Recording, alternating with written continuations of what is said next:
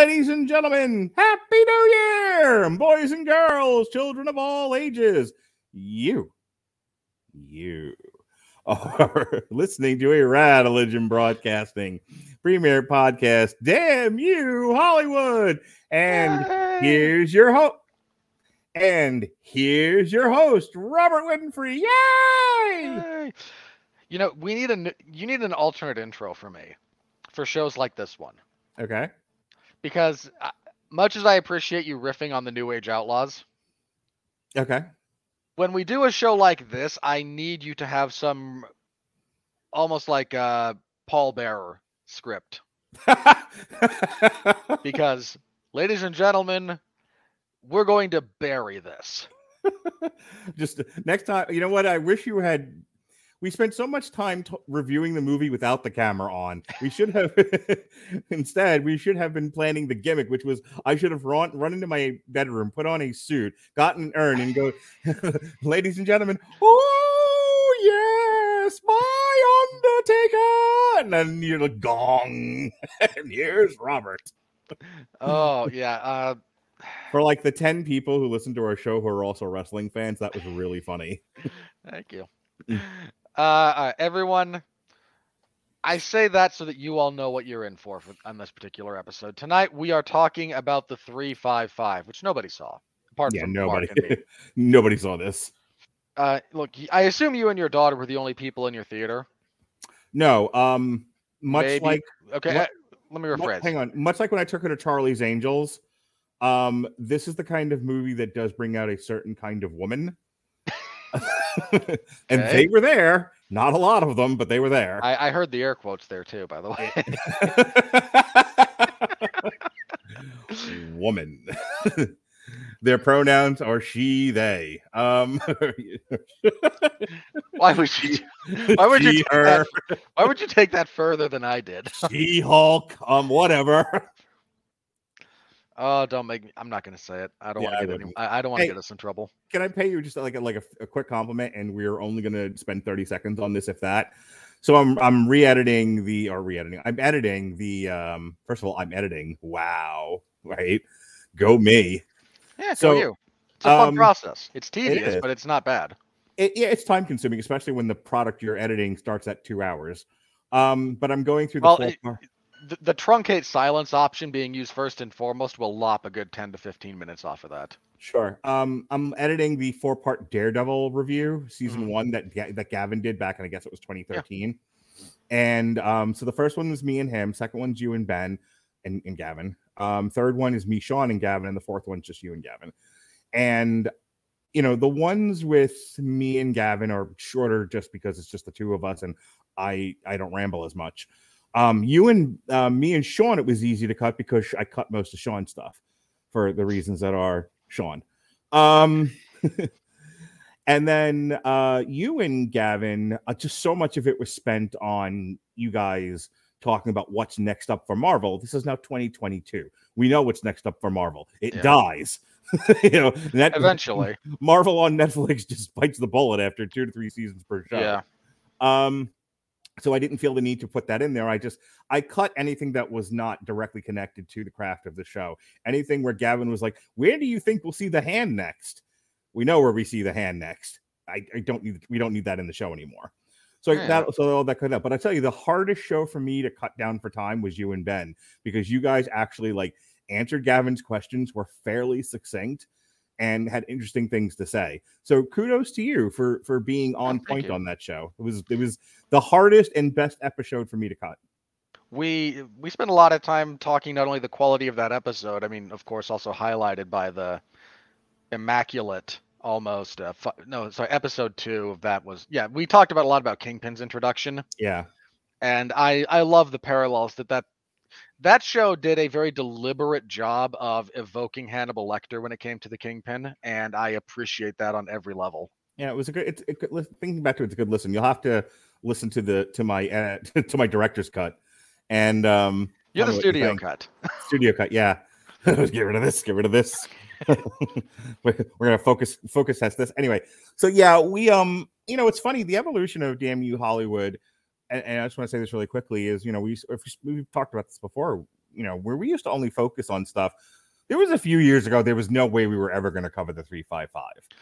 Was You that? know. Uh, and look, it was. that I would have been happier having not seen the movie now that I have seen it. But I also appreciate that Damn You Hollywood has expanded to be what it is. So Yeah, well now we thank of a we also thank all of you listeners for helping for giving us some of the impetus to do that. Sure. I like um, I like the fact that we've become sort of the weekly what is the what is the major wide release movie? Let's talk about it. It gets me out of my comfort zone gives us something to talk about. Here's the other thing about the 355. In about 30 days from now, it's going to end up being on Peacock because just because of the nature of theatrical I'm- windows now. Look, if I'm any theater chain, I tell them do it after a week. Nobody Sure. cares about this thing. Right. But that's the thing is this will be the sort of thing that people will watch when they don't have to pay extra for it. Like if you've already Oh. got Peacock. You know, I'm not even look, if you've got Peacock at this point, you have it for one thing and one thing only, and that's professional wrestling.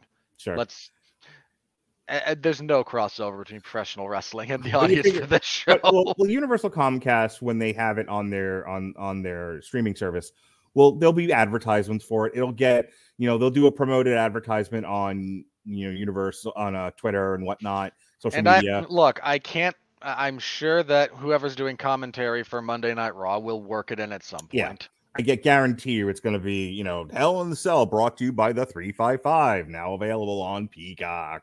Uh, Hell in a Cell is not until later. I, So it- it- I thought of. Okay, look, the Royal Rumble, they will sponsor the Royal Rumble, and a big chunk of that will be someone doing a bad attempted tie-in, like Vince McMahon with the egg from Red, Notice. Yeah. Anyway, the whole point is, so we're here doing. This was the wide release of the year, and you know, this we have talked about. January is always a dead month. for Pretty much. movies. I mean, this is where the studios kind of release their trash. Um, you know, I don't want to. I, I don't want to. If only they'd fire Simon Kinberg. well, we'll get there. We Um. We, in the past, we've called it like "fu." It's January. Um, and the, you know, a That was, that was a thing we did for a little bit. and that wasn't only us. Um, so it's a lot of stuff that they don't have a lot of faith in, a lot of stuff that you know they just need to get out there. They got to put something out in January, but it, you know the holidays have passed. People are going back to work. Kids are back in school. It's not a month that people tend to go to the movies. A couple of years ago, when uh, Movie Pass was the thing, I like Proud Mary was a January feature. You know, occasionally you get something like next week we're going to get Scream Five you know that's a big IP that you know that's a major in franchise theory. in theory. Uh, it's recognizable. It's an odd one to release in January, but I guess and, and I was listening to another podcast talk about this. January is a good month to release horror movies. It Like, is. like cheaply made horror movies tend to do really well in January because people still go to the movies. They just don't go like they did in November and December.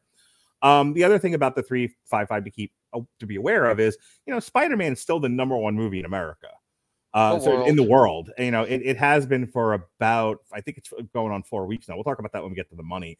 So when you have a major release in the month of December that's still going strong, you know, a lot of the January stuff gets pushed to the side. So the 355 didn't have much. Look, even if the 355 was like solid, Can you I? because it was the because it was from the studio that brought you Jason Bourne. I'm. Could you I just am- imagine what that meeting was like in marketing? We're like, how do we market this to people? Like, uh, I don't know. Well, who's the director? The guy that did Dark Phoenix.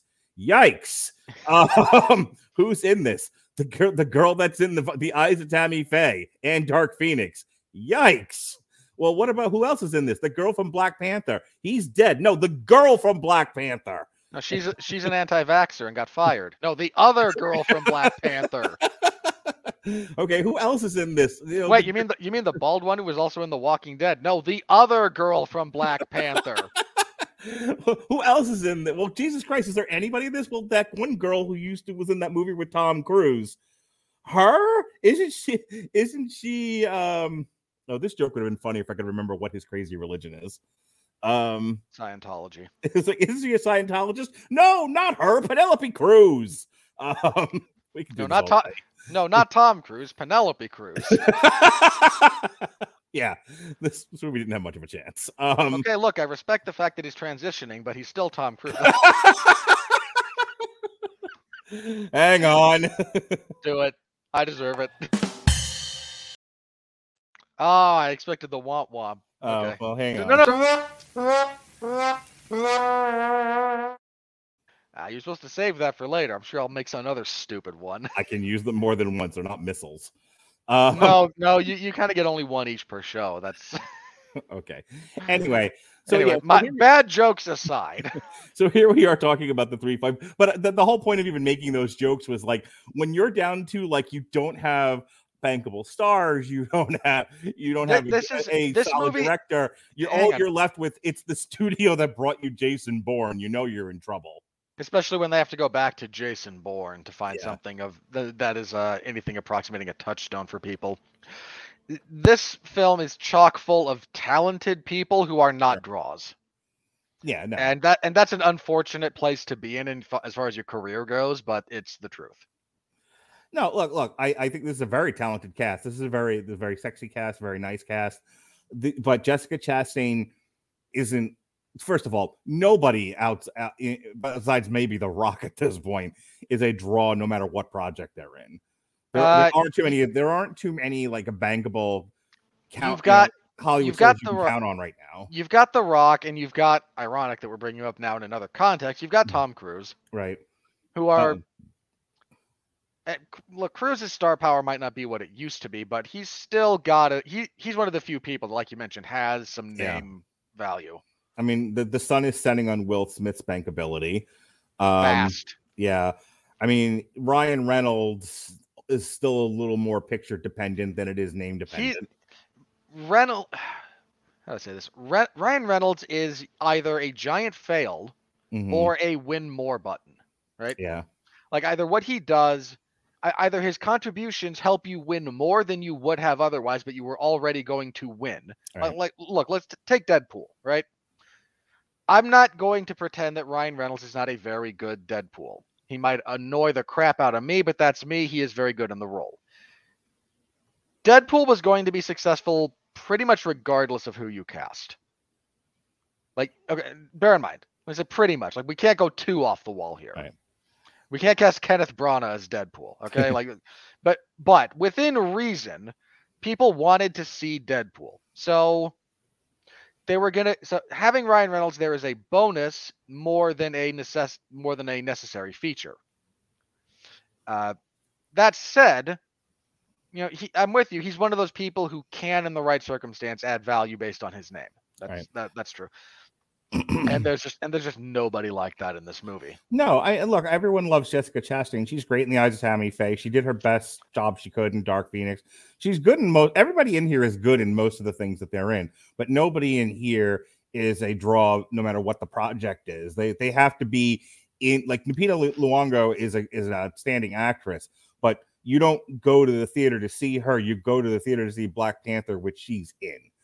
The other thing about this, and that's the director, and this I do did want to spend a little bit of time on before we got into the plot synopsis. This is want, h- hang on, I, I want to ask this um, yeah. because I. How about we do this movie first? We, we take this movie on its own terms, and then after we talk about this movie, I get to yell at Simon Kinberg for Okay. being a giant pile of fecal matter. Let me tell the people who Simon Kinberg is, and then go into the plot synopsis. Uh, For those of you who don't know, this man is the author of all of your pain. You just don't know it. so Simon Kinberg is mostly known as a writer and producer. Um, he's only directed two features, and this is one of them. His directorial debut was Dark Phoenix. And for those of you X-Men movie fans, you know what a disaster that was. That You don't even the- have to be. You don't even have to be an X Men fan. You just have to not be a child to know what a disaster that thing is. he can best be summed up in when he writes, as long as he's not the lead writer, if he's writing as part of a project, um, he's not so bad. His most success is in the producing, and just so a couple of things he's been a part of the writing team. Triple X, State of the Union, Mr. and Mrs. Smith, X Men Last Stand, Jumper, Sherlock Holmes, uh, This Means War, X Men Days of Future Past, and Fan Four Stick. Um, so again, not a lot of winners in that group. Stab me in the heart repeatedly. Uh, he was the producer on The Martian, among other things. He was also he was he was one of the producers on the of The Martian. Martian, Like there's a there's a billion of them on there. He was a producer for Deadpool. Uh, he was a producer for Logan, Murder on the Orient Express, Deadpool 2, um, Dark Phoenix, New Mutants, and then also so the 355 and Dark Phoenix, he actually wrote, directed, and produced. And I think when you when you take them, That yeah, it explains a lot, he doesn't it? can't. He can't do. he can barely do one of those things Okay. on his own. The other two, he is utterly inept at when left without direction. He is credited as the writer, executive producer, and part of the creative team for Star Wars Rebels, which the Star Wars people tell me is very good. I've heard.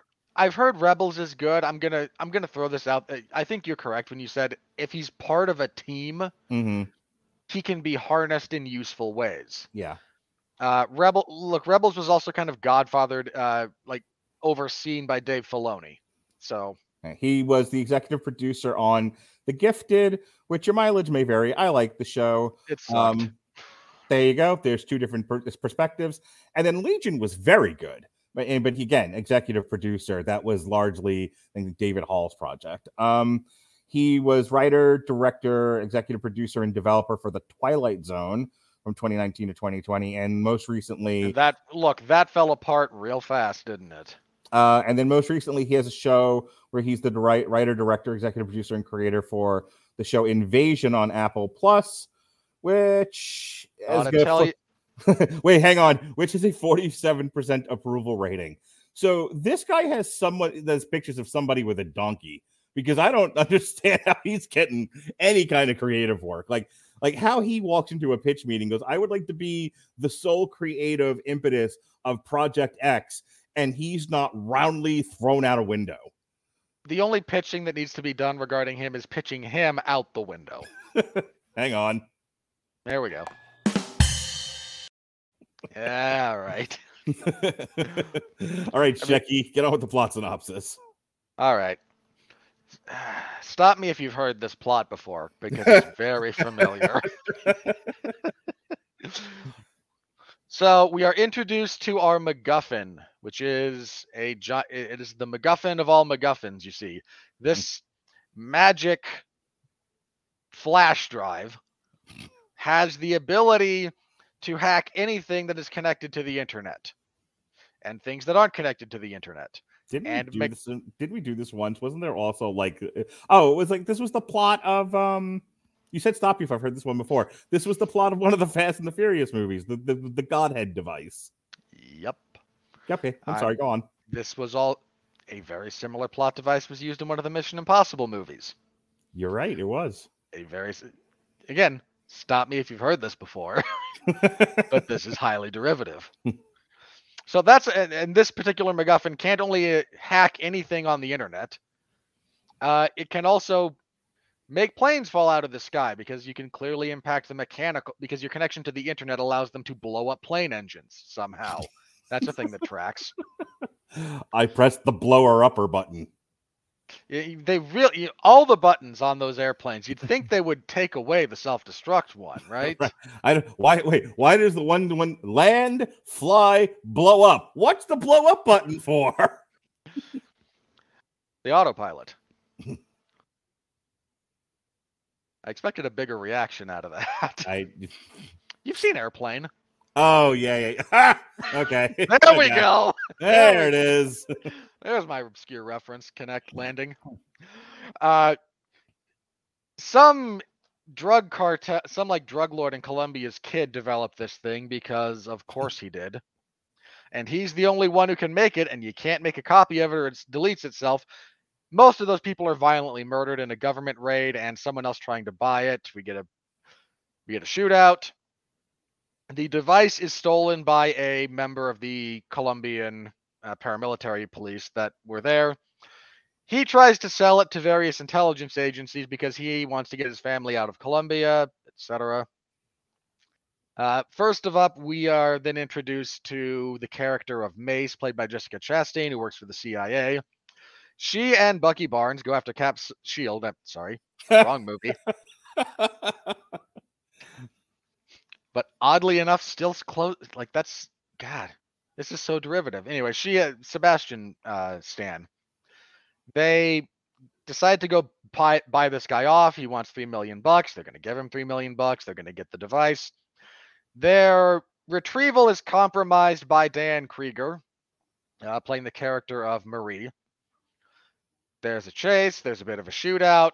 Theoretically, uh, Bucky is killed, but much like Bucky Barnes, he's not actually dead yet, and he will come back later That's as a heel, and then turn babyface in the sequel. But there's no sequel. Tell me I'm wrong. just the, in my head, I'm like, you know, five minutes from now, Variety reports, P, uh, NB, um, NBC, Universal, Comcast, Pornhub is developing a, is developing a series based on the 355 movie. I'm sure some streaming service somewhere wants it. Yeah. Um. Anyway, so that's compromised. The device winds up with faceless goon number one. Uh, in order to, uh, by the way, they have now gone from sorry they they left the jungles of Colombia for Paris. Why? Because travelogue.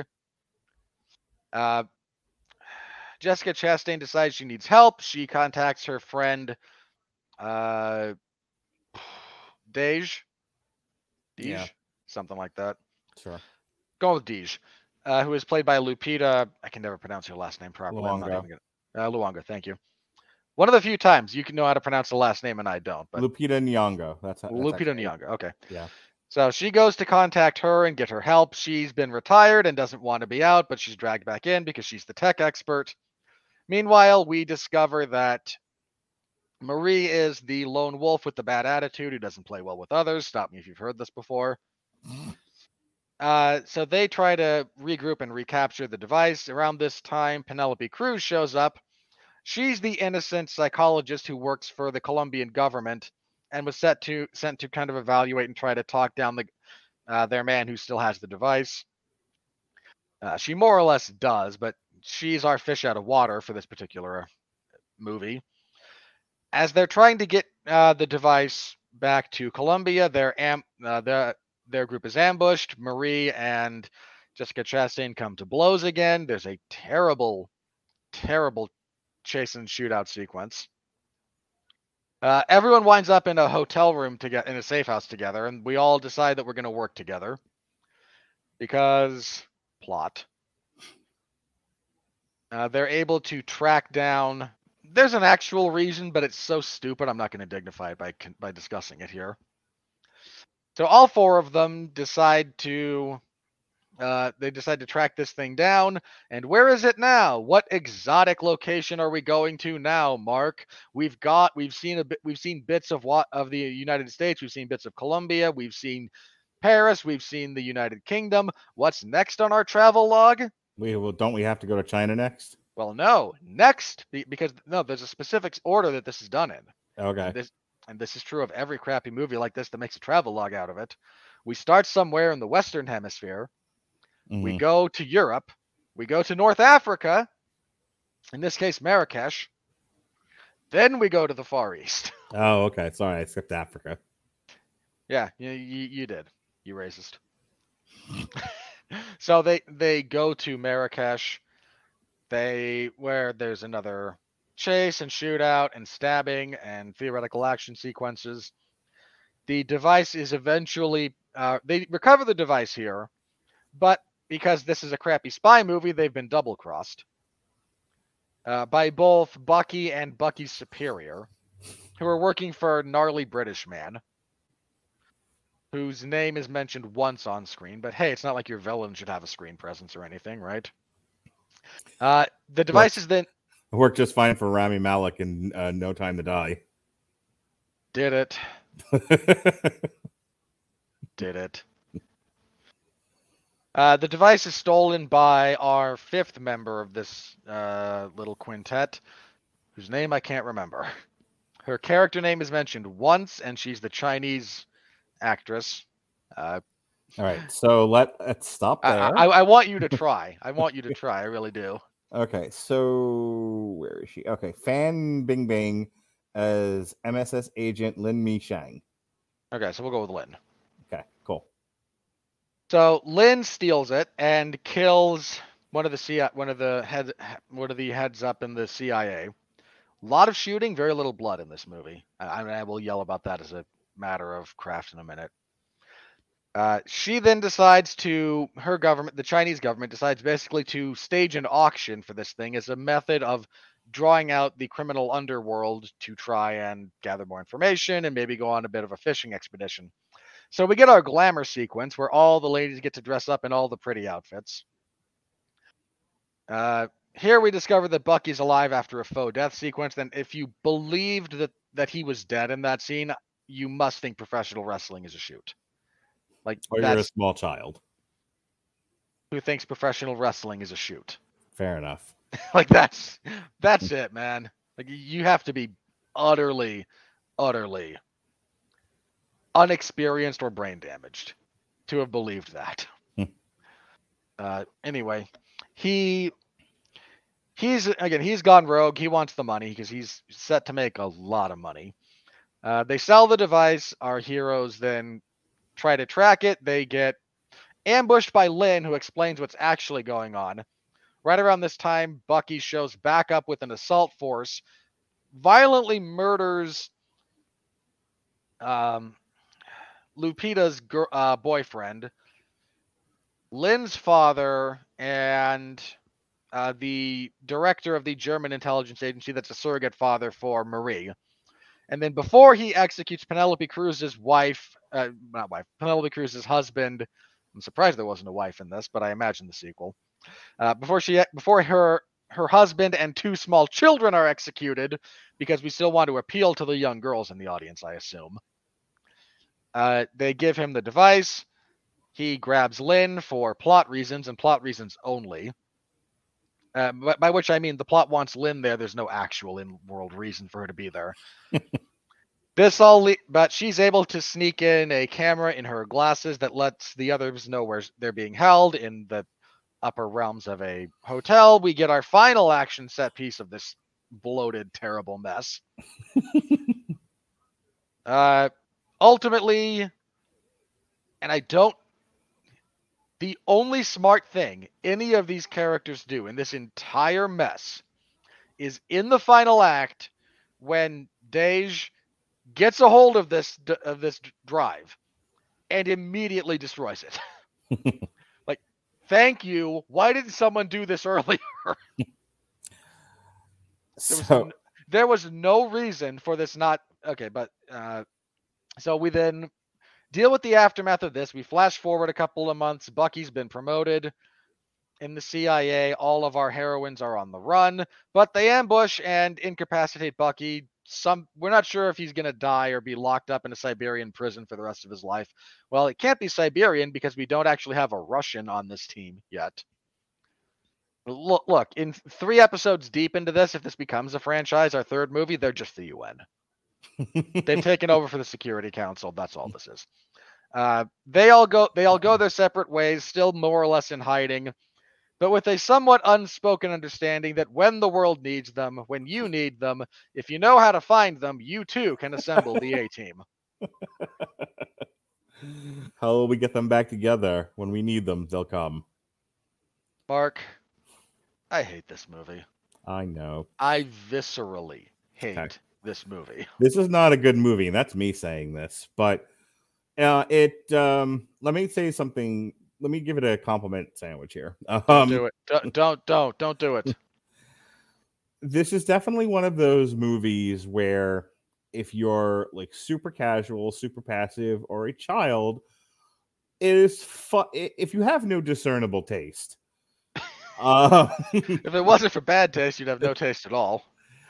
Um, and you are a young girl or you are a modern feminist woman and you want to see yourself on screen or your projection of what you could be and what you might be on screen, you want to see someone that looks like you doing hero shit. Oh, don't. I this is still a bad movie, Okay. but but I'm not I'm not that let me finish my sentence. okay. if you uh, want to see yourself up on screen this serves that master fairly well. You know, there are some the end the end sequence you get to see Jessica Chastain and um I think it's Diane Kruger's her name. Um yeah, Diane. Kruger. Diane Kruger and Jessica Chastain through through the course of the whole movie do some pretty cool action stuff. It's not in any way stylized, it's not particularly competent, but again, if you're not somebody who pays attention to that sort of thing and you just, you know, or susceptible to epilepsy. well, that's a problem with the, with the direction cinematography in this. But um, if you know, again, if you just want to see girls doing cool, punchy action stuff, there's there's something there for you. Uh, I I do want to say this. There are, and, and because I know what some of the when we get to the Rotten Tomatoes part, I know what some of the reactions are going to be. Oh, isn't it nice to have a penis? No, isn't it nice to? it Sometimes. ni- isn't it nice to see girls doing the stuff that's usually relegated No. for guys? Hang on. And I'm going to say that just because you took Matt Damon out and you put Jessica Chastain in, does it make your movie good? You don't get a pass for making a bad movie just because you gender swap, you know, the, the traditional lead action role. There are, and by the same token, there are like a zillion Bourne type, uh, Jack Reacher type, uh, Mission Impossible type action. there's another. movies. Isn't there a Jack Reacher reboot uh, or a television series that's out? Yeah, there's a Jack Reacher television series coming out on Amazon Prime. Yeah. Um, but the, there are a zillion uh, male-led action movies that come out per year, and Yeah. most of them are not great. And, And we well, say they're not great. I mean, also to be fair, there's currently a male-led action movie that is eating this thing's lunch, and it's been out for four weeks. Well, I mean, of this particular, very particular type of like the Yeah. spy action, you know, genre. Uh, my my point being that Robert and I, especially, and I'm sure plenty of other reviewers out there, will tell you when an action movie is bad. We don't like you know artificially inflate an action movie, uh, you know, spy movie just because you have a male lead. If it sucks, it sucks. If it's got Gerard Butler in it and he's you know just screwing the pooch, we'll tell you that. And I'm not going to treat this movie like a porcelain doll or a Fabergé egg just because it's Jessica Chastain and not Gerard Butler. It sucked. It was boring, We said, I I, mean, look, and I mean said- objectively boring. Once again, Really not in the not, not in the it was too intellectual for my pea brain sense. I mean, it was not a lot happening from one scene to the next, and what was almost nothing. was hardly ever readable. And it's so funny because like a lot of the choice of it was almost like if Simon Kinberg was like, "Oh, what kind of action movie would women like?" When you're when when your directing style and script writing begins with what do the girls want instead of just what do people like in an action movie. If you're starting your action movie with what do girls like, everything emanating out of that poison well is is going to fail. You Yeah. start your action movie with like what do people like in action movies because by and large people who like action movies both men and women like the same stuff. This is I I do not understand the logic behind this is a movie for women, this is a movie for men. Mhm. I'm not saying that you can't uh, gotta be careful how I phrase this. I'm not saying men and women are identical. They're not. I am saying that when you break down fans of X genre, subdividing them at that point is a fruitless endeavor. Yeah. You want fans of action movies. There's men and there's women, and they are both. fa- You have plenty of both that are fans of action movies. Okay, I'll give you an example of this. Henry Cavill. Henry Cavill appeal appeals to everybody on the Rattles and Broadcasting Network. Henry We're all- Cavill's look. Henry Cavill appeal appeals to everyone on the planet. Henry Yeah, no kidding. awesome. So, but just as an example, like my wife would not go see a Mission Impossible movie unless I dragged her, but she somehow came upon Henry Cavill and his nerdiness and was like, "Did you know that Henry Cavill plays Warhammer and this and that?" I'm like, "Yes, Melissa, we've all Yes. talked about this." We reviewed it. but she she made a point to be like like she just discovered the greatness of Henry Cavill and she's like oh and by the way he's on my short list now of pretty very pretty men and I was like oh if you want to see Henry Cavill doing cool shit and looking pretty and then I showed her the Mission Impossible bathroom fight scene and she was like oh you know when it was over just fanning herself. She had to go to bed very shortly after. Um, by herself. I was not included in this activity. Um, You're gonna get yourself and you're gonna get yourself hit in the shoulder again. probably talking about my wife's charcuterie and all. Um, but anyway, it's it's not like they had to dre- they had to do something specific for Henry Cavill to, for him to appeal to women. He just naturally appealed to someone like my wife and someone like Pat Mullen. Like Pat Mullen and, my, and, and Melissa Radulich are not the same person by a long stretch, but they are they both like Henry Cavill because Henry Cavill is appealing. And there's no point in changing him to try to meet a certain demographic or a certain gender or whatever because that's not going to work. You take away what's naturally appealing about the guy. And that, and rounding that back to the 355, if they had focused on trying to make a competent, like international spy movie, like there's the look. One of the reasons why I wanted to see this and, and take my daughter to it and talk about it was there was the bones of a good idea here. What if a, a varying group of international spies had to get together to take down a big bad? Okay, I've heard worse premises. Okay. I can't bel I can't believe how bad this turned out to be. Like this was far worse than I than I thought it was going to be. Yeah, for those of you who don't know, um, Mark saw this before I did, and Mark came out of it and immediately messaged me. He said, "This is so dumb it should be studied." now, that's Mark. I didn't pay him enough heed when he said that to try and adapt his take on this to me. Then I saw it and I immediately said, "Mark, I should have listened to you. I should have heeded your warning." Uh, I mean, for those another bit about like how the sausage is made here. Um, Mark's pitch for the 355 was just, eh, it's something. And I I had seen the trailer, I think, by the time he kind of mentioned it's it might be here. And I went, you know what, sure. Part of my logic being, part of it, one of these stupid movies is going to one of these stupid attempts at making be clear about this. This attempt is stupid, not the idea that it's attempting. But one of these attempts to make a female led action franchise is going to be successful. One Without of them. having it have first been a comic book. Because again, Wonder Woman did fine. Wonder Woman was great. The first Wonder Woman. Hang on. Wonder Woman did between seven and eight hundred million. no, no, and I- was generally loved. I'm I'm not disputing that. Okay, I'm saying Black Widow also bombed. okay. I, I yeah, it, So- certainly did, Ollie. I don't know what your point is. My point is that coming out of a being based on a comic book is less of a bankable guarantee for some of these Oh, movies than you uh, might that, think. that that wasn't what I was trying to say. What I what I all I was putting out there was was piggybacking on your point of someday someone's going to figure out how to. Okay, here's a bet. Here's another example. The tomb, the first Tomb Raider movie was was done really really well and generally well liked. Yeah. I- mean, like it may have been dumb as a brick, but Yeah. they, it did well enough that they greenlit a sequel, and the sequel isn't nearly as good as the first one. And I'm not No, entirely sure what happened after that. But I mean, yeah, it- look, after that it died until they tried to reboot it a few years ago, and that fell flat on its face. Yeah, it did. Even though there's there's still they still greenlit a sequel anyway because. Allegedly. allegedly.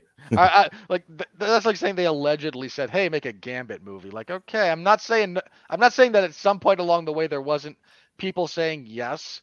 I'm saying it never got to a point where I believe it's actually going to get made. So here's the thing. Like it's not like they haven't they don't try. They tried to make basically the female Punisher in the one movie with Jennifer Garner. That didn't work. Terrible. Um, they tried to do another one with uh they tried to do a couple with Scarlett Johansson, banking on her Marvel fame. None of them have worked. I, I think one of them was Salt. That didn't work. Salt started. Hang on. Salt starred Angelina Jolie. Okay, so what's the one I'm thinking of with uh there was one they did with Scarlett Johansson, Well, she was the lead in the Ghost in the Shell adaptation. which bombed. I'll, Big matter. time.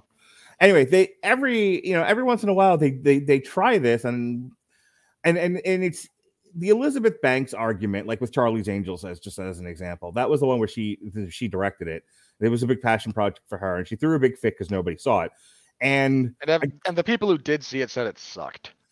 And that's the thing. It's like make focus on they don't do this with men. You know with men it's like we just want to make a good action movie. They don't they other than the expendables which was very much like what do the boys like?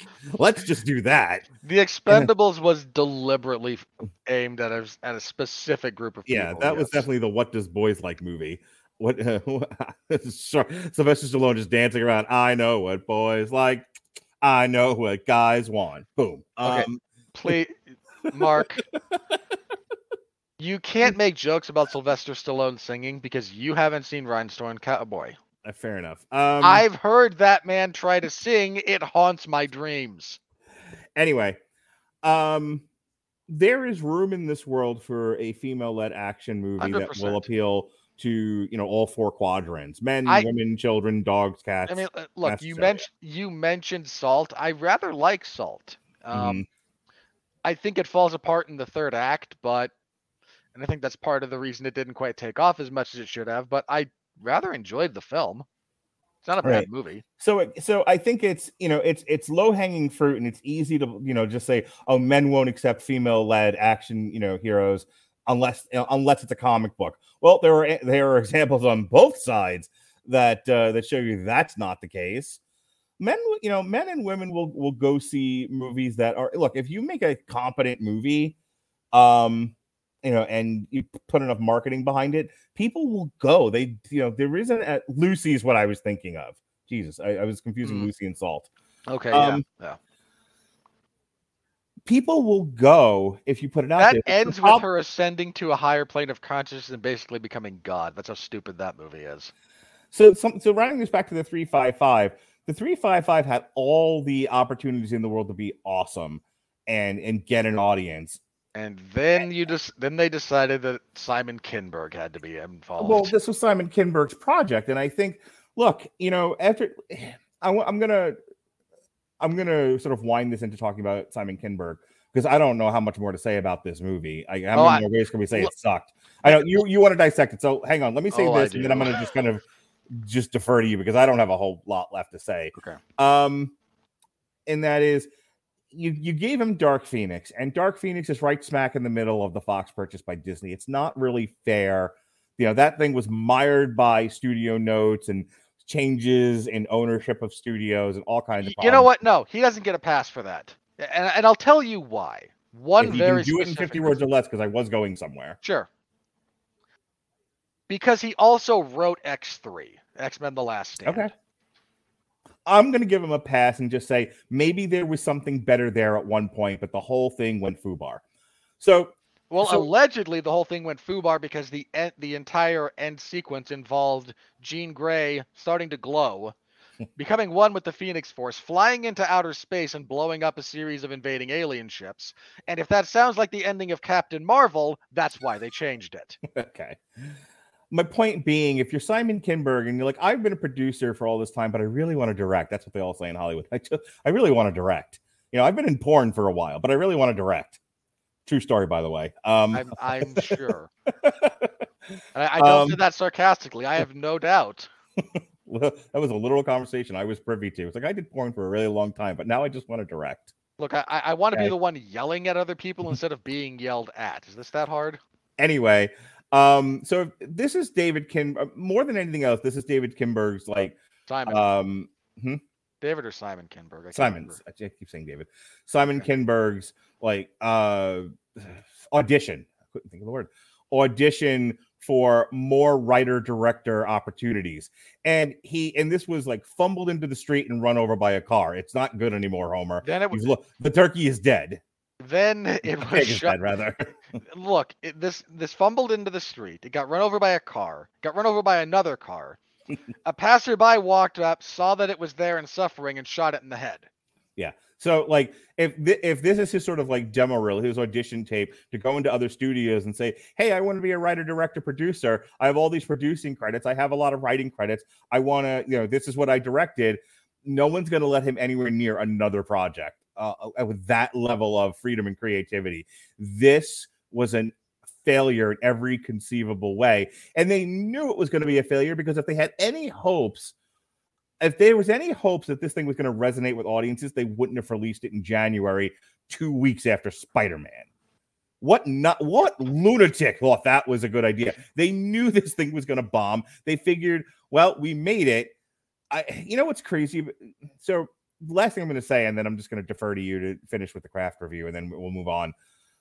They recently announced that Marry Me, starring Owen Wilson, Shut Up Robert, and uh, Jennifer Lopez, was Wow.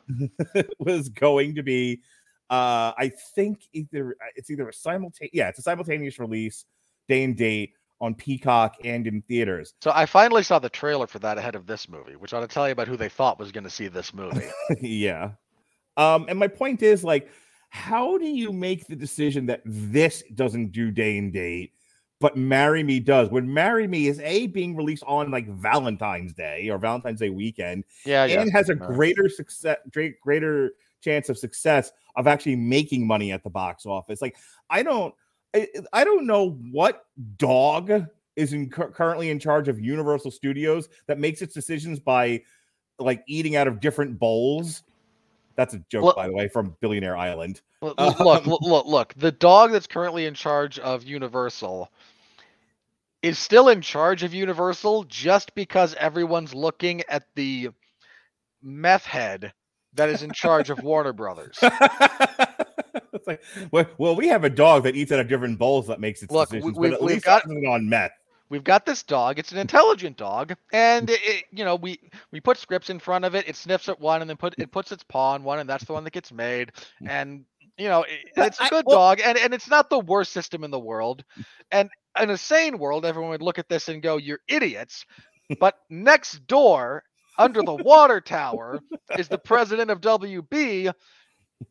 Skinny, hollowed out eyes, yellow teeth, desperately trying to score a hit and not just in this not just a movie hit this guy needs needs to get well he needs to not be sick anymore. And and they're doing the stupid things they're doing over there. So no one cares about the mismanagement here because of the you know what, what's the uh what's the joke? Um what's the line that came out? Uh if you want to kill someone and have no one ask why you killed them shoot them when they're standing next to the president You know what's funny to me? It's like we sit here and we're like, clearly there's a dog eating out of different dog bowls that's making decisions at Universal. Clearly there's like a crackhead running Warner Brothers that's just strung out and gone crazy and just not making any kind of sense. Disney's fine. Disney doesn't make utterly incompetent decisions. And then and then there's the guy at Sony who who, who Hold on. died. The guy, hang on, the guy at Sony is essentially Phil Anselmo, who died from a drug overdose, got brought back to life, jumped back on stage and started singing Pantera songs. And those Pantera songs are Spider-Man No Way Home. uh, at this point i'm pretty sure sony is weekend at bernie's carrying around a dead guy. and they're just waiting for Disney to buy them out.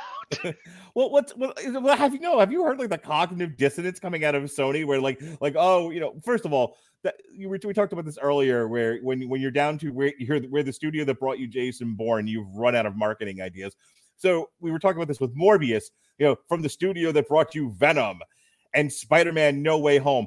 Please, Sony, stop taking credit for Spider-Man No Way Home. Boy, that's like the kid co- copying the smart kid in class you know, and then you know, because the smart kid got a 100, you got a 100 too, and then you running around bragging about the 100 you stole off the smart kid.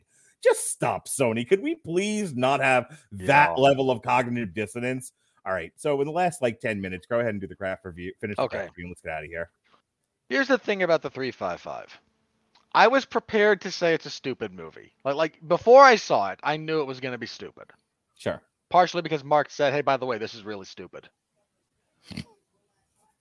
And if Mark says something stupid, it's it, like I don't mean to insult Mark, but if something is I have a higher degree. I have a higher do. degree of acceptance you really than do. Robert does. And and then that's just been the history of the show. Yeah. Is especially listening back to our two, 2015, 2016 years where there was like not not to pick this wound, but like Ghostbusters 2016, Ant-Man and the Wasp. There was a lot of sort of average fare that I was like, this is inoffensive. This doesn't bother me. I don't understand why. I mean, I know why you hate it, but like I don't understand. Like I don't understand in general why people don't like this. This was a perfectly fine movie, and then there's Robert like sticking pins in a voodoo doll. Um, I couldn't even. I couldn't even get to like Ghostbusters answer the call on Ant Man and the Wasp levels of appreciation for this. This was trash. So I, I was prepared to accept that this is a stupid movie. I was prepared to accept the stupid leaps in logic because nobody m- makes the effort to write a quasi believable or coherent espionage movie these days. And this isn't even really an espionage film, it's an action film masquerading as one. I, I was prepared to do all of that. Then I saw it. And I need you all to understand, if you haven't seen this, and you probably haven't, how incompetently this film is made. And I don't just mean the story. Story is bad, but bad stories have been elevated in the past. The acting is these are all talented actresses that needs to be said. Uh, both Jessica Chastain uh, and Penelope Cruz have been nominated for Oscars. I think Chastain might have won one. Uh, I'd have to double check, but I think she won Best Supporting Actress for The Help. Uh, Kruger might have been nominated at one point or another. I'd have to double check. Um, they're all talented, talented women. But the characters are so badly written. They're as flat as I mean, I, they're like they're not even one note. They're half note, and that's a real problem.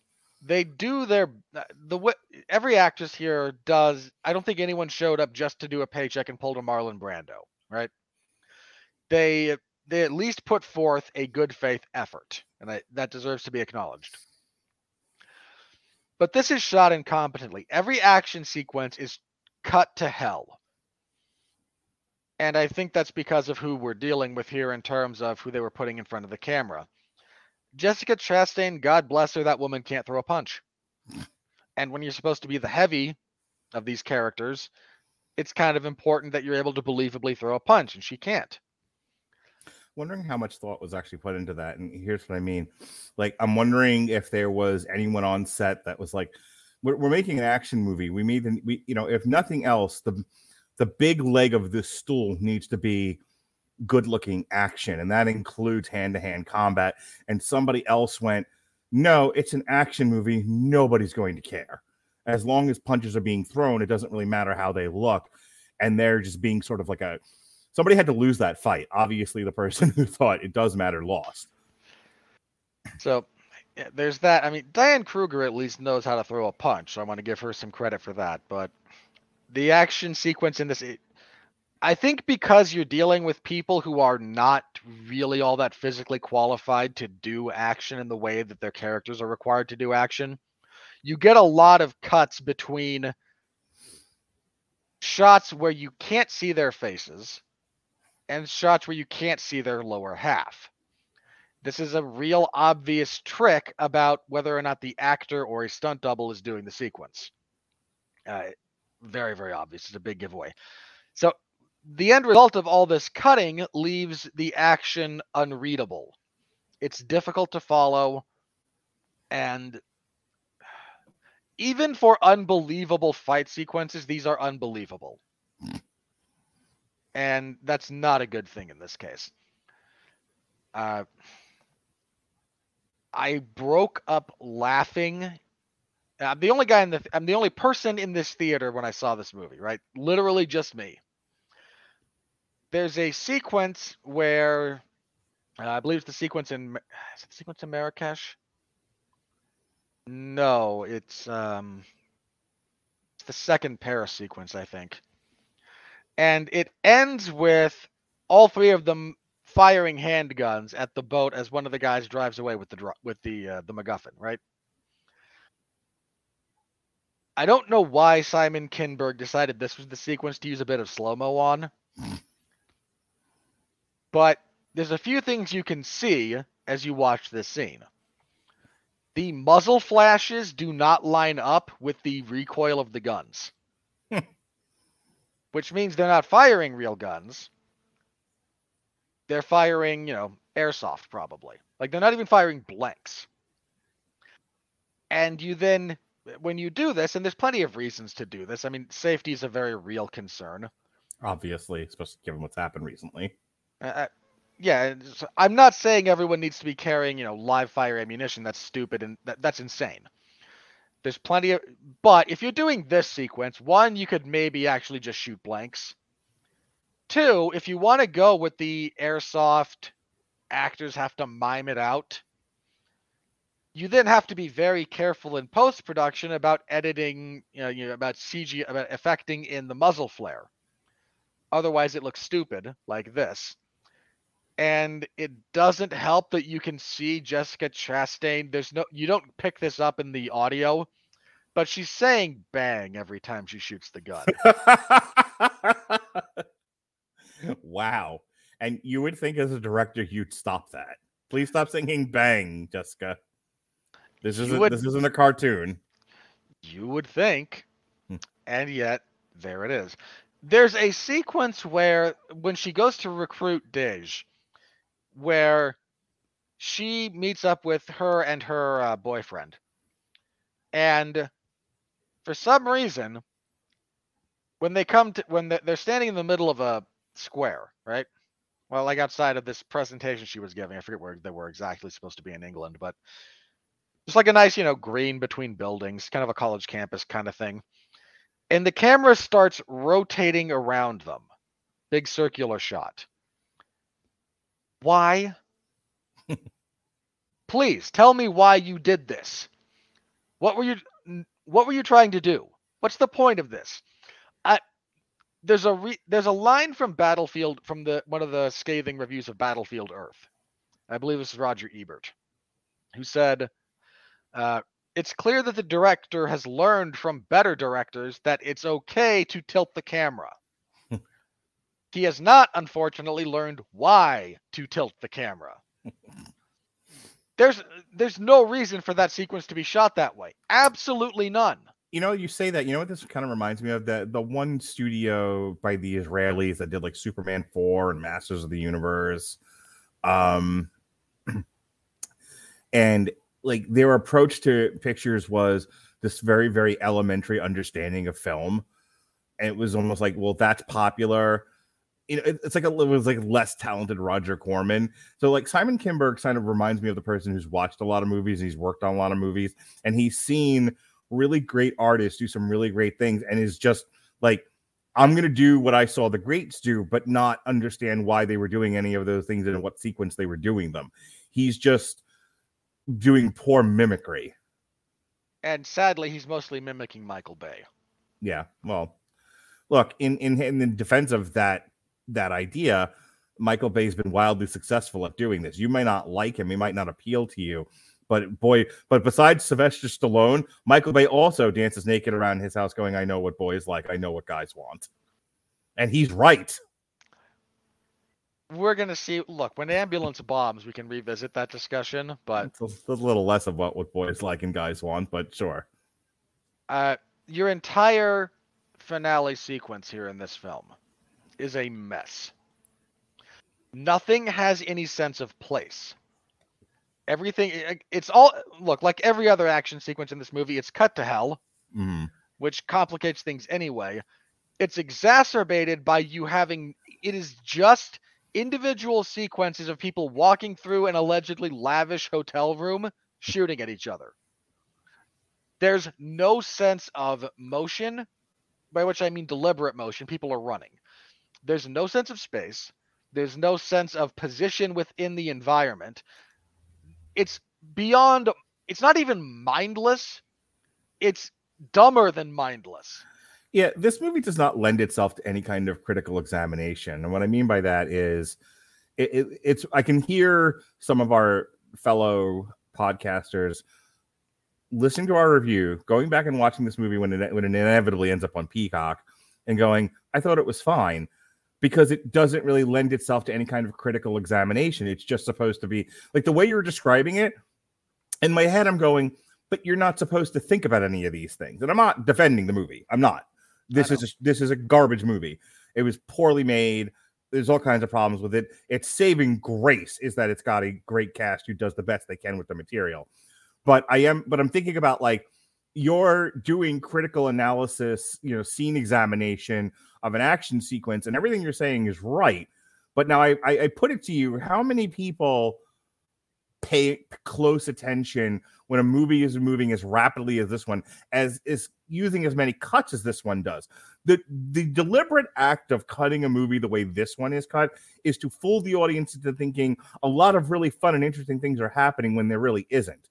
Yep. They shot that, watched the dailies of it, went, yikes, how do we make this look like I'm going to use your phrase here. How do we turn this really, really flat, awful looking action sequence that we shot and spent money on into jingling keys?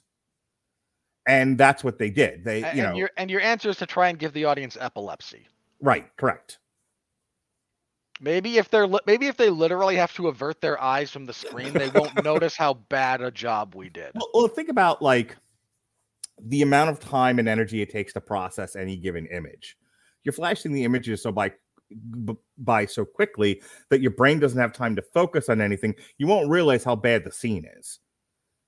Yeah, I mean, look, there's That's- a That's magic, baby. Look, there's a there's a really nice video essay that was uh, about Michael Bay and about how terrible his editing is, and it is. Mhm.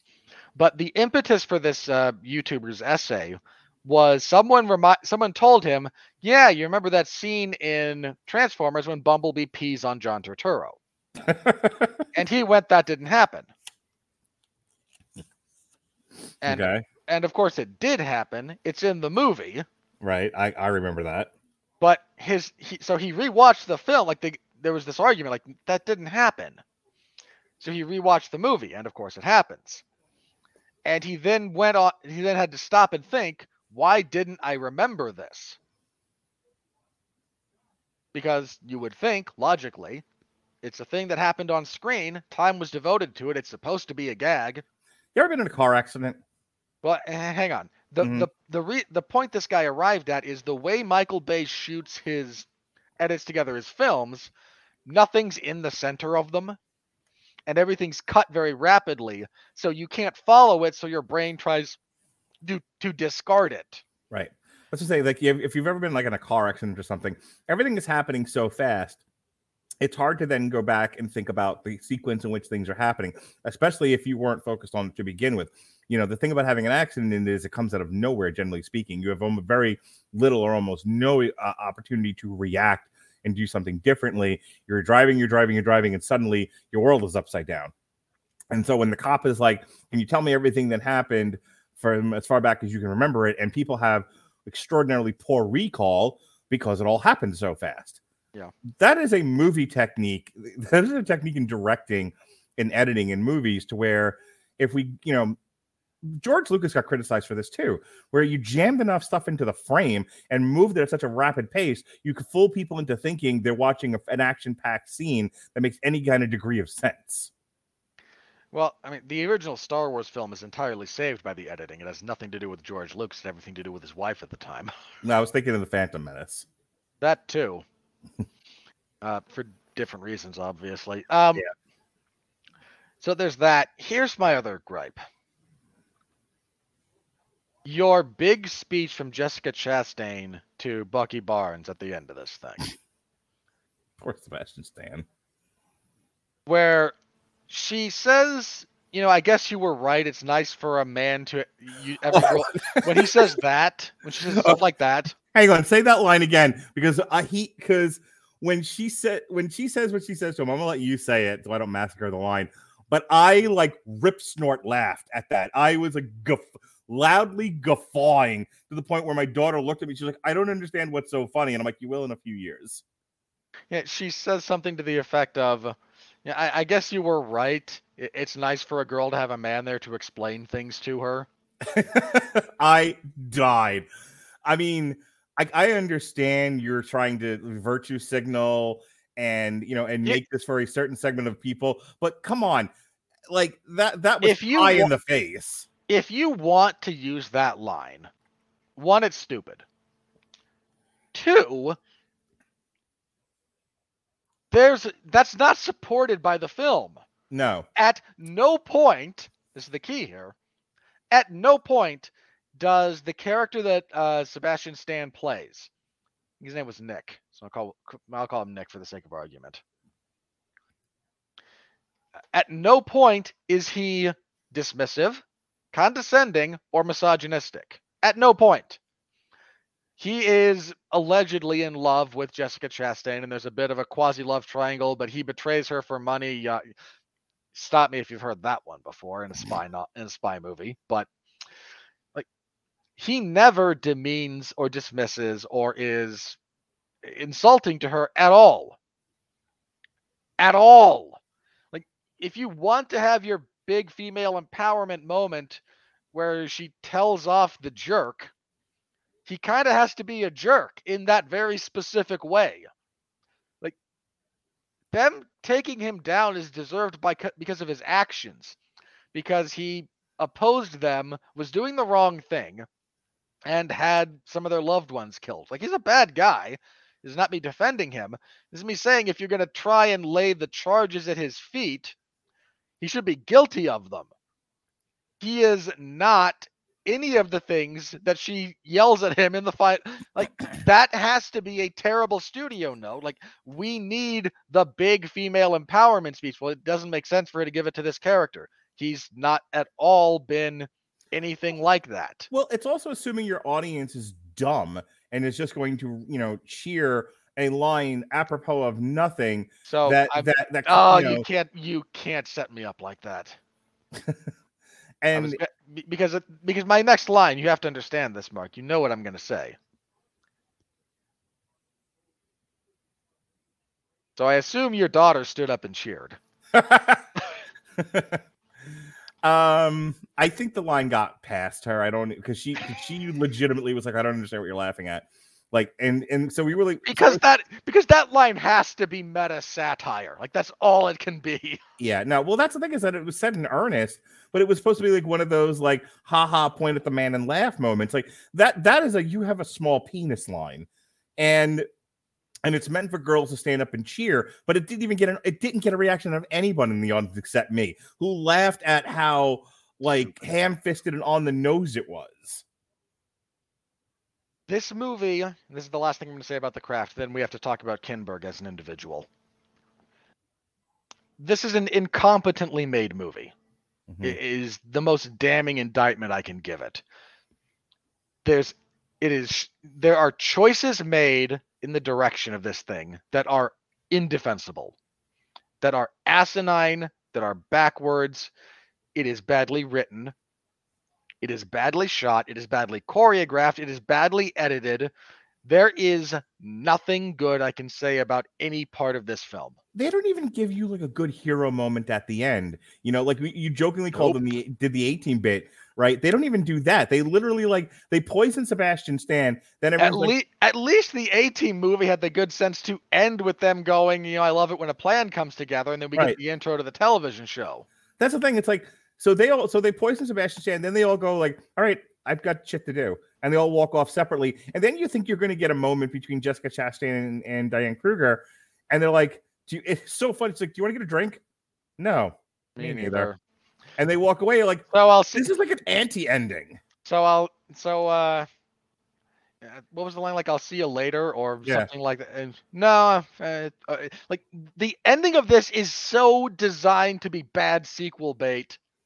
I needed Tom Hardy to walk across screen, like in the Mad Max, and go, "Mm, "That's bait." yeah, it was. It's But the like, terrible. it was such a deflated like like y- y- you you don't even give them the cool hero moment. They're just they're just like oh well he just murdered a guy. All right i want to go pick up my kids. I'm gonna go i'm gonna go this way. I gotta get stuff stuff to do over here. See you when we see you and you're like what? Is this a, some sort of tr- like like you would think like this is the ending of some sort of tragedy but they they just defeated the bad guy and, and he got his comeuppance They really needed to lose to make that ending work. yeah this yeah all right finish say your last literally like your last 50 words. I I can't say a single good thing about this movie. Like the only the only thing approximating good that I can say about it, every one of the act not every one of the actors, our four leads and Sebastian Stan give a good faith effort. Yeah. That's all I uh, that's all I can say that's good. Their characters are bad, their lines are bad, the action is bad, the set design is bad. We jump across the globe for no other reason than because this, if we jump across the globe enough, people will think we're exotic. This is stupid. This is badly made. There is no defensible feature of this in any realistic way. Shame on everything about this film. All right, so Simon, And then then we get to Kinberg himself. Hollywood. I speak to all of you here. I don't ask much of you. now, I might have high standards and I might berate your films on occasion, but I have never asked you for anything other than to deliver in a in a grander sense to deliver what's promised. You say come see a movie, I expect there to be a movie. And mm. you've never really disappointed me in that respect, maybe one or two times with something really avant-garde.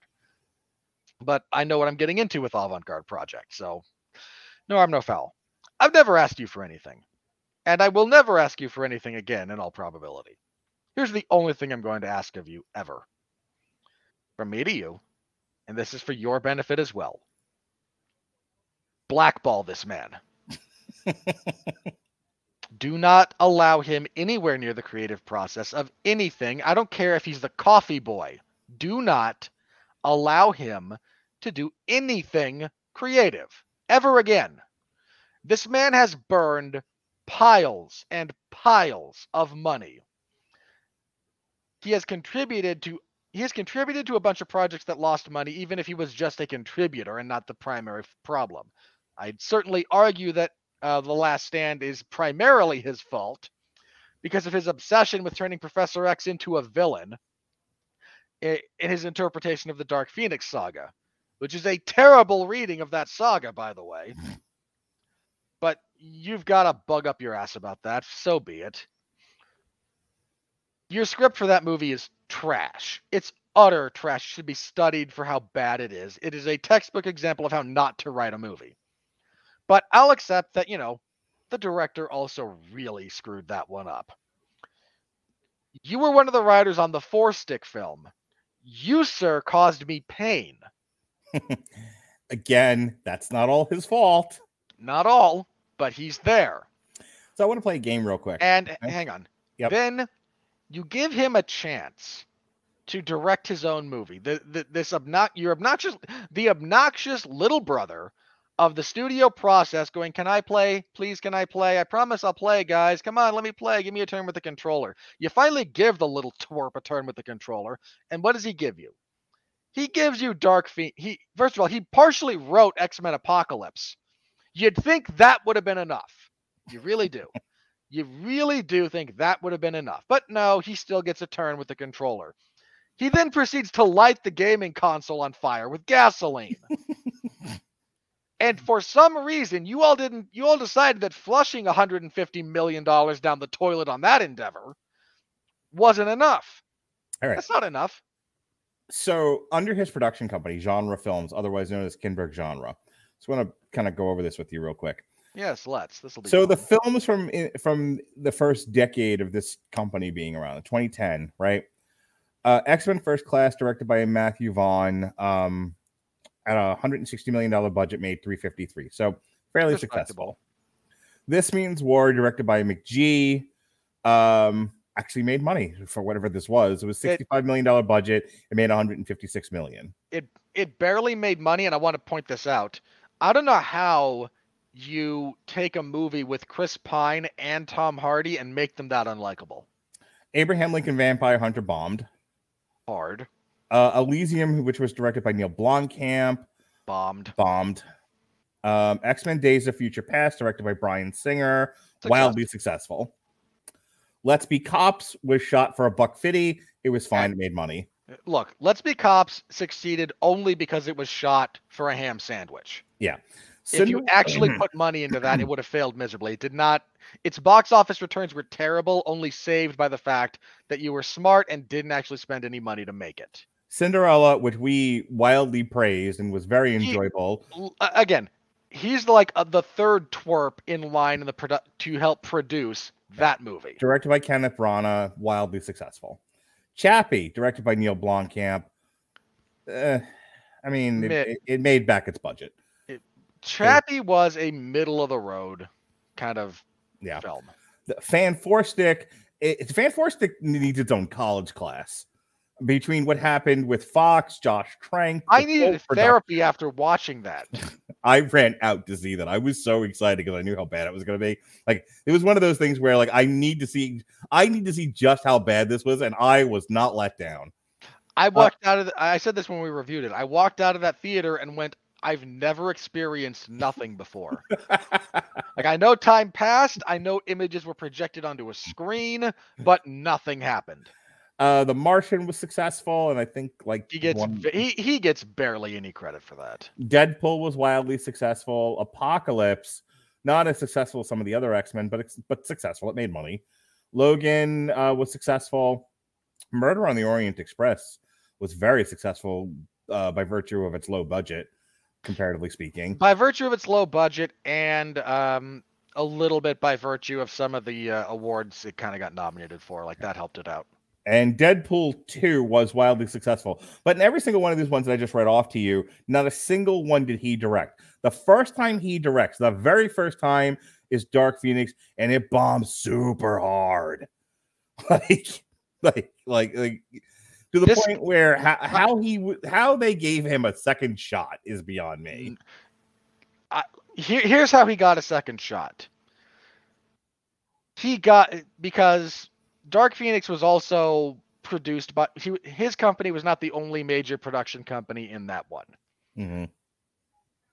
It's he got his production company is the big dog in this one. So he got to make enough noise about if it if I'm putting up the money, if I'm producing this thing, then I'm gonna write it and I'm gonna direct it and it's gonna be my baby. And everyone else was a small enough fish relative to him to just kind of go along with it. And look at this, y'all lost money. Yeah, I guess Universal's take on this was like we don't, you know, again, look at when they put it out. Look at the fact they don't, they're not putting this day and date on Peacock. This comes across as something where Universal is the distributor, but they don't actually give a shit for whatever their reasons are. You know, and, and it might be just what you said, though. Like, we're not the ones really taking a financial bath on this. It's like, you know, we spent money to distribute it, but so what? You we know, distribute uh, we distribute a lot of stuff. yeah. Like you're the one, who- your production company is the one that's. What was the budget on this thing? Please tell me. I I, I need to know this now off the top because I don't know off the top of my head. on the top end 75 million which i, I don't want to do it just yet but wait till we get to the money on this hey um anything else because if not there is one other thing we need to briefly talk look. about Yeah, look. So the only thing I ask of you, Hollywood, is do not let this man direct. Do not let him write, even if you can help it. Mhm. That's all Yeah, I want. he, and then he is somebody who definitely a seems to work well in a group b needs to be managed if he is the creative impetus behind like he's definitely a guy who i think needs to take a meeting with really other with creative types and say i have an idea make this idea reality for me and i will go get you the funding for it i think that's where he seems to work best yeah, because the, as demonstrated by the 355 he does not work very well as the sole creative impetus also as evidenced by Dark Phoenix, which uh, I mean, look, he wrote, directed, and was one of the producers on that. Like, you, I'm sorry, buddy. When you have that much control over what goes on, the lion's share of that giant flaming pile of feces is on you. You know what could have made the 355 at least like somewhat memorable, somewhat resonant in the eyes of the audience it was trying to capture? So, um, so look, if anyone does happen to know this guy, please hit him with a fish for me, preferably a large one. There's no good music in this either, but you know where you can find Nope. good music? the the soundtrack for this is as forgettable as everything else about it. But if you want, as you mentioned, Mark, if you want good music, including the recently released uh, Lordi tr- album Abracadaver, Yeah, which we'll be reviewing shortly on uh, Damn You, uh, Metal Hammer of Doom. Uh, we are giving away a free 30 day. Amazon, yeah, Amazon Music, We are giving seventy away. million songs. You want to do it? Here, you finish. Sure. Yeah, we'll give you a free 30 days of have a free 30 days of the Amazon Music service on us. It's, the link is uh, Amazon Music getamazonmusic.com slash W2M network. There will be a link in the description below as well. Click that, follow, uh, fill out the form, and tell them that you sent us. That helps us, helps Amazon know that we're sending them traffic, and they might be willing to pay us more money and continue to sponsor the show. if you out there would like to sponsor a segment on Damn You Hollywood or any other program here on the Radulich and Broadcasting Network, please contact Mark Radulich at. No, no, sorry, you, you direct them to Sean. Yep. Please send all hate mail to sgarmer at gmail.com. Uh, send all hate mail wherever you want to send it. If you have business inquiries, Sean Garmer is the guy, and we will shill for you like we shill for Amazon. Once again, get amazonmusic.com slash W2M network, link in the description. 70 million plus songs, the best music streaming service on the internet that covers a lot of ground. You can also get podcasts. We're on there, in point of fact, Mark. We certainly are, Ollie. All right, and with that said, here comes the money.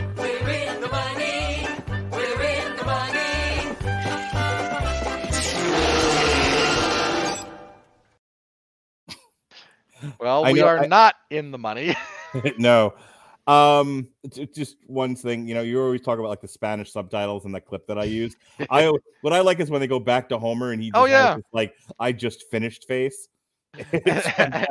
And the guy across the desk from me is very concerned. If we just get that second or so of that shot, yeah. yep, it's it's so you, perfect. you made a great choice with that clip. I, I want to give you a ton of credit for that. Thank you, thank you very much. Um, so on the aforementioned budget of on the high end, 75 million, and its first weekend in theaters competing against Sing 2 and Spider-Man, which was sucking up a tremendous amount of oxygen in the air, it made a paltry 7.5 million dollars. And you know what that means.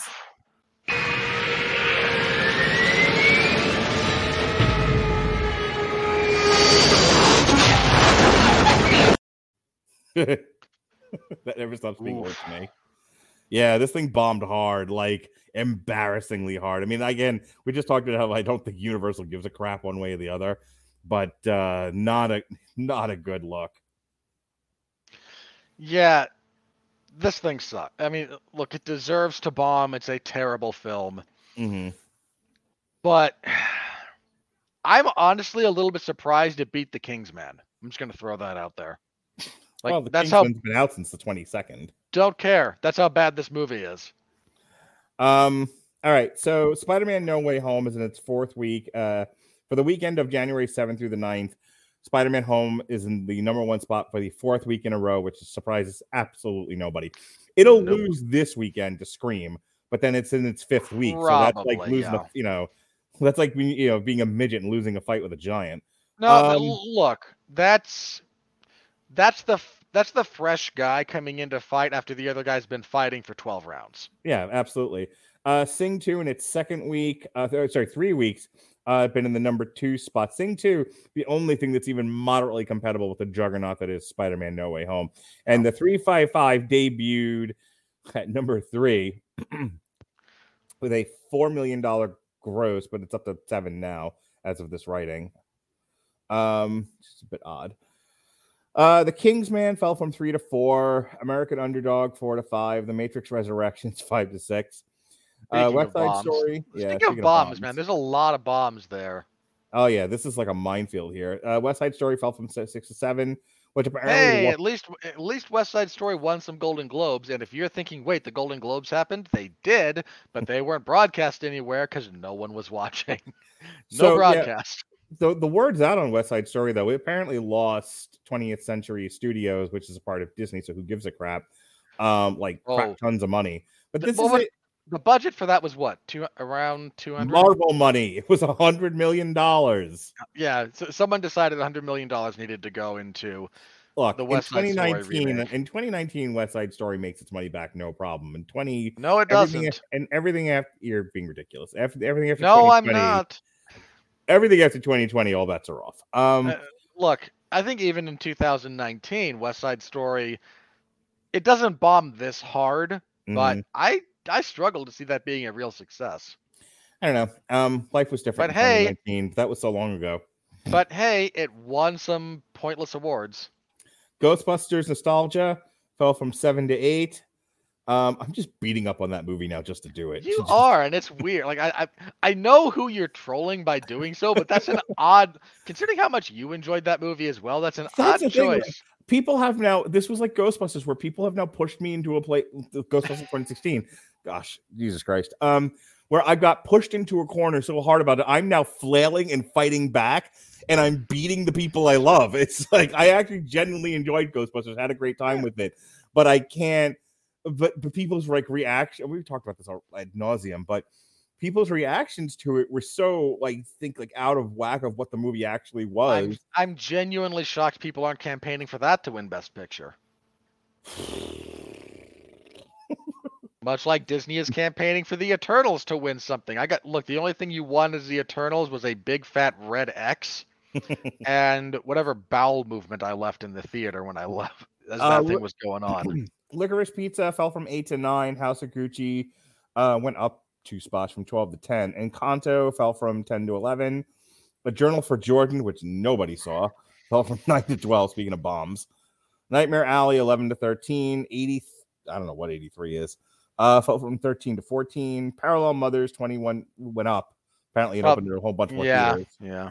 Uh, Dune, Ditto, ditto Dune. It seemed did Dune in the wake of because that won uh, Hans Zimmer won Best Original Score for that Yeah. at the Golden Globes, deserved. Uh, one of the few awards that I think that the at the Globes actually means anything is some of the technical stuff. So Dune getting a bit of a re-release and uh, as award season rolls on.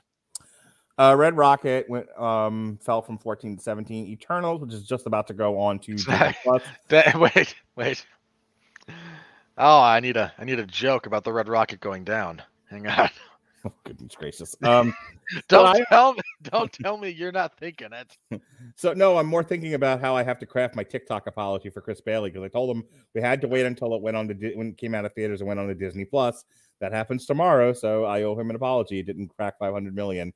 Um, What the Etern- uh, Eternals as a domestic property?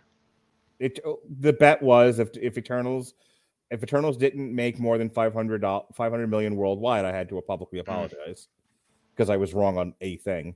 Um, drive my car. I don't know why you would choose to bet on that, but okay. Well, it was like fucking spring when we made that bet. We hadn't even had the summer resurgence of COVID. even even spring of 2020 that or of 2021 that wouldn't have been a good bet. Uh, drive my car went from 22 to 19. Belfast. Okay, 18 to here's the only here's the only advice I have for you in crafting your apology. Mm-hmm. The only advice I'm going to give you about this. Okay, Yeah. keep your pants on. I was well. I was thinking of doing it with a with a Canadian flag background with a can of maple syrup in my hand. Um. All right. C for Uh, me. No, no, yeah. Then you have to do it with the you have to do it with the bad accent too. So can we review this next week? Bad luck banging or loony porn? I don't know what this is, but it's in a bunch more theaters this week. All right, Emmy, a school teacher, finds her career and reputation under threat after a personal sex tape is leaked on the internet. Forced to meet the parents demanding her dismissal, Emmy refuses to surrender to their pressure. This Well- is released by Magnolia Pictures. I feel like we need to we need to talk about this. I feel like that title is wildly misleading. Next week on Damn You Hollywood, an in-depth discussion of buck bad luck banging or loony porn. Good grief. Um, all right, so that's that's the weekend. Ladies and gentlemen, the weekend. Oh God. Um, worldwide for 2022. Uh, I'm not going to discuss 2021 right now. We're going to do a show in a couple of weeks for Munich, The Edge of War, which is going to be debuting um, on Netflix because apparently they they made a date, then pulled the date for Escape from Spiderhead, and and I saw the trailer for Mother Android finally and was like, I'm going to spare Robert this one. There's no point. I appreciate Um, that. Sure. So we're gonna do Munich, The Edge of War instead. Uh, and then w- when we're doing that show during the money segment, we'll also do our year-end roundup. Um, and that will we'll look at the 21 box 2021 box office then. Yeah. So right now the 22 2022 box office is nothing to speak of. Hey, the number one movie in the world is the 355. Which- Until, h- hang on. until a week from today when it's Scream. Hang on. The 355 is not the number one movie in the world. It is, however, as of this recording, the number one worldwide box office gross for a movie released in 2022. And as you said, in about three days, that's going away. Yeah. So it's it's the tallest midget. Um, as far as the calendar goes, uh, this weekend the big release is Scream. That'll be the number one movie of that weekend. One would assume. Um, there are no other wide releases this weekend. A lot of stuff got pulled and pushed and whatnot. Uh, and will quick- again next week. So Belle is going to be in theaters this weekend. We're going to wait to review that until Bubble comes on Netflix, and I've invited the guys from Talk the Keki to come on with us. So uh, we'll oh, do. did you did you want me on that one? It's up to you. Um, I include I included you. This I Ah, I didn't- pre- That, that's I I say that not to say I'm not interested. I say that to say if you had planned on me not being there, then I don't. Then I you know uh, just planning myself planning my schedule out so I know what I have to watch and what I don't have to watch. I plan for you to be there because Damn You Hollywood is the show that you're on. Most of you the tell me not to. Okay. Plus, I seen plus, I don't know if this is the kind of anime. This and Bubble is kind of anime you would watch on, on your own, but you like anime, so I figured, what's the harm in at least you know yeah, including you, and then you can tell me you don't want to be a part of it. I I will see about finding those when they hit some kind of streaming service and and or other means to observe them before the reviews. Then Yes, we're talking like May here, so. Yeah, yeah. Okay. Um, but Belle will be in theaters and then eventually it'll go to streaming. We're going to review that with Bubble when it comes out on Netflix. But that Sounds that good. goes into limited release this weekend.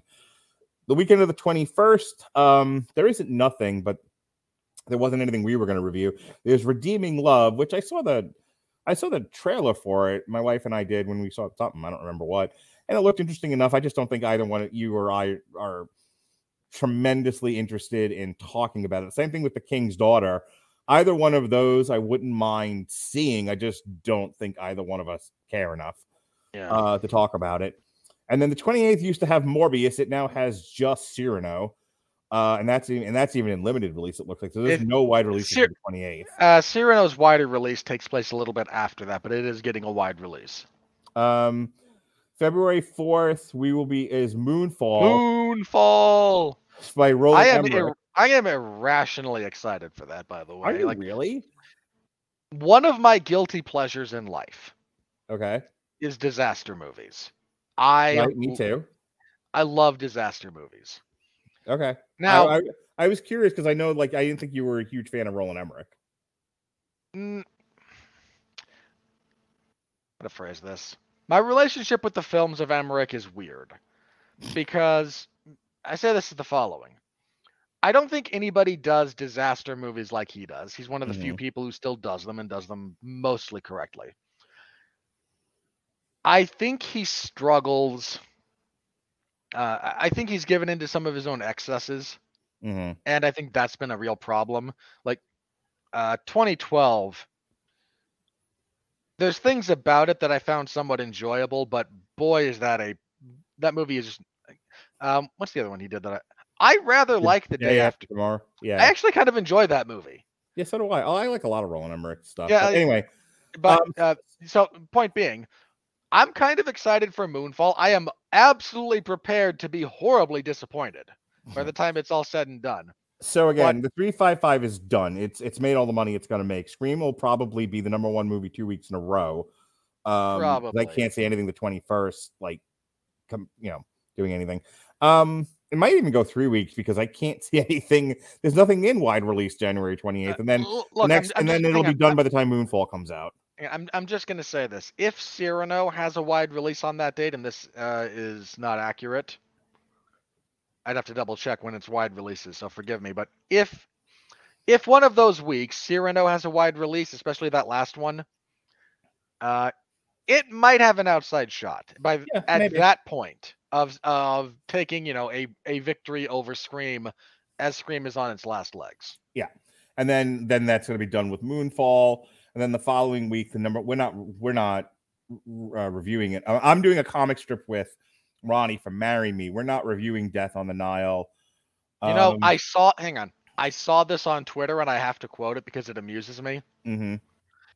But someone who takes the act of thespianing as ser- as seriously as Kenneth Branagh does, having to act opposite Gal Gadot is just funny on so many levels. So I don't see the Devil's Light here, and I thought and I thought the Devil's Light was coming out the 11th because I have it on my calendar. I need to look this up. Um. So anyway, that's the money for the most part here. The Devil's Light. Let's see. It says February 11th. Weird that they don't have it listed. Um, they don't have it listed here on uh, the domestic release chart. Was that one of the Uh, ones that we're Is that what we're reviewing, or We're reviewing that. That was a ask from Jason Teasley. Mm. Jason Jason Teasley gave me a list of horror movies. He said that we have to review this year. I was like, terrific. Why did I ask you to come back? Um. Anyway, we love you, Jason? I love you, Jason. Um. All right. So anyway, so that's the money, uh, such as it is. Let's move on to the critical. Oh, oh, hang on, hang on. Oh, Before yeah. you click over, you had a thing you wanted to set up. Remember, you said you wanted to before we show the Rotten Tomatoes scores. You said that the audience score would surprise. you. Oh, yeah, yeah, yeah. Okay. Um, thank you. Sorry, we've been talking about so many things. Yeah, so I fully expect. I am here. I am here to produce as well as direct this particular endeavor. Thanks. Um, so we were talking before the show started tonight, and I knew that like this was. There, there are sometimes I see a movie and I'm like, I'm wondering what the critics are going to think about this, and only because you know of the virtue signaling, you know, like again, like the Charlie's Angels kind of a thing. Yeah. Like, are all the female critics going to come out of the woodwork, and all the you know left leaning virtual signaling critics who want to go to fancy parties, are they all going to come out and be like and artificially inflate the reviews of this thing, you know, like they did with Ghostbusters 2016? No, in this one, everyone seemed to have hated it, but I but then I was like, okay, well, I bet the audience hated it too, and I was shocked by how by Well, the audience score. Let And me. you so- wanted to take a crack at what it was. So let me let me take a crack at this. Let me take a crack. Yeah. I think I said I think the audience score will be somewhere in the high 80s to low 90s. Here's why. One, nobody saw this thing. Two, so, so smaller sample size, right? Would be my assumption. Mhm. I mean, we can look at the exact number when we pull it up, but for the sake of my thought process here, smaller sample size. And you mentioned when we reviewed this that this movie is very much hoping that you don't have any kind of critical analysis, like or critical thinking skills when you watch it. And in that vein, there's enough shiny, jingly keys and loud noises to potentially distract or confuse enough of the audience into thinking, well, I had a good time. Yeah, my daughter loved this, by the way. Again, 11 year old girl. Your daughter's 11. Three, who's more li- of the people inclined to spend money to see this in theaters? How many would then be fo- how many people would then be inclined to go write a review on Rotten Tomatoes and which of them would be and which of them would decide to write positive or negative? The point being, I imagine that of the small percentage of people that saw this, enough of them went, "Huh, I should say something nice about this." Yeah. because if I don't, all the It's the I'll- people that are passionate about. It's the same people that wrote me about my Band-Maid review. You know, while it, it was a small sampling of the actual total that listened to it, it is the people that were probably the most passionate and irritated by my review. yeah, you got some. Uh, look, you had the the peop. There were some comment. I looked through those comments because I was curious. Mm-hmm. Some of them were negative, but I think you got a lot of positive ones too. If you've gone back and relooked through them. I have, and I, I would say a lot of them were appreciative that we gave the band any attention. Some of them were able to, you know, some of them have well developed listening skills and heard me say I like the damn band. I don't. I, I think the major. I, I think the major gripes were mentioning that I thought they could open the Five Finger Death Punch, which was supposed to my way of saying I think they would win over a hostile American audience. They they're that good, but that got misconstrued, and that I, Uh, I didn't well- think they were particularly distinctive vis-a-vis a lot of modern bands. And there's this concerted opinion that this band is extremely distinctive and very unique, and I, I just don't I- agree with that. Here, here's my only response to those people. hmm This is me. This is not uh, you or anybody else. If you're if you think these that Band-Maid is di- unique and distinctive, don't show someone their YouTube videos of them in costume. Play them a song. Yeah. On Apple uh, on Amazon Music, that after you've used our link, just play them a song and ask them if that's and ask someone who's never heard them before if that sounds unique and distinctive amongst the contemporary music scene and you're probably going to get a no which is not to say bad at all that's just to say i mean one being unique in the contemporary music scene is hard to do poppy's unique and you know nails on a chalkboard Well, I I, comp- I the other thing people didn't like was I compared them to Babymetal, and my only reason I compared them, other than they're both from Japan and filled with women, is that Babymetal is extremely distinctive. Like I was thinking about this on the way home tonight. How did we get to talk about this? But I was thinking about this on the way home tonight, where over the past few years of doing Metal Hammer of Doom, there were very few bands I thought were extremely distinctive, and I've heard Yeah. a crap ton of music out there. But like the two off the top of my head were Babymetal and Ray of Light. And it was because they it was they, they were a mashup of genre styles. Ray of Light took like EDM and techno and combined it with you know with the European heavy metal. And then there was Babymetal, which took J-pop and combined it with uh you know like a progressive death metal sound. Yeah. I- so what made them distinctive was the fact that they took two very very different musical genres and mashed them together. And that's exactly how they sounded. Whereas and i made this point on the show i said Band-Maid's great. They're very cohesive. And that is exactly why they're not distinctive. They sound like an actual band making music. Okay, I got you. So, point being, you know, yeah, and again, as we've mentioned, the YouTube comment section is almost as much of an eldritch abomination as the algorithm that runs that place. So, yeah so anyway so you so are we ready now then to sh- to finally make the big reveal we are. Show me how Alright. wrong I was. here here we go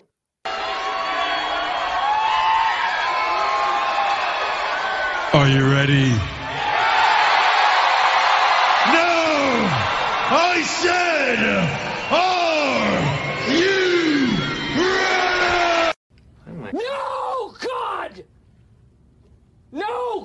please, no! No!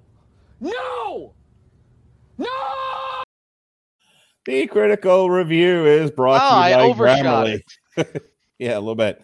Yeah, you would have lost the prices right. Um, I did. for you listeners of Damn You Hollywood, Grammarly is offering a free download of the Grammarly software. Grammarly's AI-powered products help people communicate more effectively. Grammarly helps you do. stay free on Gmail, Facebook, Twitter, LinkedIn, and nearly anywhere else you write on the web. So if you're one of the, if you are one of the people, not the critics who will yell at in a minute, but if you're one of the raw audience members who wants to go on Rotten Tomatoes and write a defense of the 355, use Grammarly and at least you won't sound like a blue-haired land whale. There you go. and you can do that by clicking the link of getgrammarly.com slash W2M network. Again, it's getgrammarly.com slash W2M network to download Grammarly for free.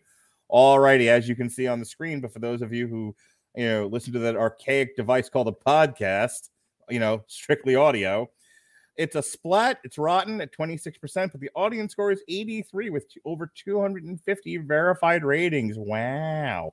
However, it did get a cinema score of like B plus, which is basically an F. Um, if you if, No one no one on Cinema Score gives anything a C. yeah, so if you get a B plus, you literally get the lowest score anyone will ever give a movie, which means So people do I- not I- love it. I insist that you, after we're done here, Mark, write a Rotten Tomatoes review of this as a negative. because because someone has to speak the truth. Yeah, only I- I'm gonna call, title it a movie only an 11 year old feminist could love. There you Uh, go. Critics' consensus: It has a stellar cast and is conceptually progressive, but the 355 squanders it all on a forgettable story and uh, unremarkably told, which I basically agree with. Yeah, I, I think you're a little bit more up. Uh, you're a little bit more positive on kind of the bones of this story than I am, but I'll allow that for just being a difference in taste. Uh, let's see. Dwight Brown of National Newspaper Publishers Association, top critic. Wow, you want to talk about a dead, utterly irrelevant or association you contribute to? It's the newspaper writer, the newspaper publishers. Uh, an often generic but surprisingly engaging espionage action thriller. Nothing about this movie is engaging. Like, and I mean that objectively. Like, barely anything happens throughout the course of this film, despite them trying to pretend otherwise. I, I don't understand that. So I'm gonna read these two back to back because they make me laugh. They're both rotten, but they're, they're, they're hilarious to me. Sure. Sarah Michelle Fetters of MovieFreak.com, top critic. This is a title that screams "Watch me at home." This is a title that Scream doesn't watch me. And Matthew Razak of Flixist.com. January is here. I mean, See, you're not that I- wrong. I hang on. Normally, I would find I would yell at that being deeply unhelpful. Mm. And if you're scrolling Rotten Tomatoes trying to get a sense of things, it is. But I also understand entirely how that's relevant to his of to his review. Yeah. Um let's see. Sarah Clements of Payer Weight. It has everything you could want out of a spy thriller with some of the best women in the business kicking ass. None of that sentence is correct. First of all, let's play a game, okay? let's let's play. Shall we play a game? Let's play a game, Robert Winfree. Yes, let's. All right. So we have the German Diane Kruger. We have the Latin American in Penelope Cruz. We have the American in Jessica Chastain. We have the British in Napita Luongo, and we have the Chinese in um, Fing Fang Foom. Um, Fan Bin Bing. Um, now you're getting us in trouble. let's re- let's recast this movie with the babes we want to see in this movie. Kick ass. Um, I'm gonna go ahead and throw Gal Gadot in as the lead, as the Jessica Chastain part. You pick one. Um, God, I have to pick someone who works opposite Gal Gadot. How about Gal? Gadot in the German part? As Okay. Diane Kruger. Maybe I- maybe she's not German, maybe she's Israeli. You can't say anything positive about Israel, though. Okay. She either Gal Gadot is either Jessica Chastain or, or Diane. Uh, No, no, Kruger. no. Pick one. I need her in the uh, Lupita Luongo role because I need to hear her try to do a British accent. You know, I was gonna pitch that. and I was like, I don't want to hear her try to approximate British. So no. I I, I kind of do. Okay, Like, so, like uh, this is gonna be a crap show. Let's at least have a few laughs. all right. So Gal Gadot is your Brit. Go. So who, Um, so who, who is let's let's just go from let's let's just go left to right here. Who do we have in the German role as Diane Kruger? What what what what babe do we want to see in a kick-ass action movie? I actually don't hate Diane Kruger here, just for the record. But Okay. um, But was anyone really like calling for like if you're just like palling around with your guy friend, you're like, you know, it would be cool and all females expendable. Who do you pick? Well, okay, you, you can't do like like the ones that every man picks, you know, born after 1975. So the, you can't put Sigourney Weaver in here or uh Linda Hamilton, although that's what everyone would pick. They're both like You would- 60 or 70 years old. you need if we were gonna do this in that loose style, you'd need Sigourney Weaver, but she wouldn't be like she wouldn't be in the field, right? Yeah, no. Like, for the most part, she'd like ha- she'd be she'd have to be like running the, the guy, ca- the character running the CIA. yeah, like sh- she's there, she's important, but she can't quite do the she can't quite do the physical stuff that's necessary. Um, Jennifer Garner's probably too old now. I don't want to see Jennifer Garner do anything. How about Scarlett Johansson? Yeah, she should probably be here. All right, so she's the lead. Sure, I'll buy that. Um, Angelina Jolie's probably too old now. Probably So how old is Penelope Cruz? Because I feel like she's been around forever. not as old as she looks. Or she, oh my she's gosh, she's old. almost fifty. She's older than she looks, is what I mean. Like she does not look her age at all. I don't know. Maybe that. Maybe then you do put Angelina Jolie in. You just put her in that part. Here, you here, Angelina Jolie, play a Mexican. All right. Um, or Colombian or whatever the hell she was. Uh, you. I mean, you didn't have Charlize Theron here, which is kind of a crime if you're going to do this kind of movie. Like, she's okay, awesome. Charlize Theron's your German. Uh, you know, the only demographic missing from this is Mhm. Africa. So you make you just let her be South African. Well, I feel like you have to have like one black person in there. I didn't say. Uh, you okay, can. but like, so who's left? Who? who- Uh, we so got we got Gal Gadot, Scarlett Johansson. Um, who did you just say? Charlize Uh, Theron. Charlize Theron. Um, or we have two two spots to fill. All right, two spots. Um, Who's like a hot who's like a hot action black chick that we can get in here to play whatever. the one for Black Panther. the one who plays at the head of the the the guard, the Damage, who's Uh, Danai Gurira. Yeah, Uh, sure. She could be here, yeah. Um, trying to think. Uh, don't have anyone off the top of my head. Uh, you probably keep the Chinese actress. no, I I'd say you put Ming Na Wen in there. Ming Na Wen kicks all kinds of butt. People love she her. she she does, but sh- uh, I mean, look, I, I like her. I like her work. I'm, I'm not objecting to that on that kind of role. But if you're Mhm. trying to appeal to the Chinese market, if you want Who's like sure. the new Lucy Liu? Uh, she's not new, but And I said, Uh, who's the new Lucy Liu? Like, who's I know, the hang on. now Lucy Liu? I don't. I don't think there is one. Hmm. the chick from Mulan. Maybe. All right. Um. So now that we fan casted our own three five five, yeah, Sarah Clement, you're like you couldn't be more far off. Look, there, there's a bunch of half of the leads in this are not people you would get would not be anywhere near the top five of Yeah. female action of actresses that people want to see in an action role. Kevin Carr, fat guy at the movies, who I'm at this point bullying. Y- yeah, you really are. Like y- you just are using me as a cudgel to beat this poor man. It runs a little bit long and it's overly predictable at times, but it's better than some crappy found footage horror movie, which we always get in January. Eh. So the only way you could try and give this a positive spin because you want people to like you is to move the goalposts so radically that it's better than a YouTube video about found footage horror. Get bent, you unhelpful pseudo critic. And see, How I did you- get on this platform? You pathetic excuse for a man. I can only assume sexual favors. Um, Gary, Again, I assume he was grandfather. He get he's on this he's on Rotten Tomatoes for the same reason Kinberg gets directing roles. Gary M. Kramer of Salon.com, top critic. As though you need any further proof that that rag is not worth your time. It is pure catnip for fans of the genre of beautiful women fighting off the bad guys with a plum.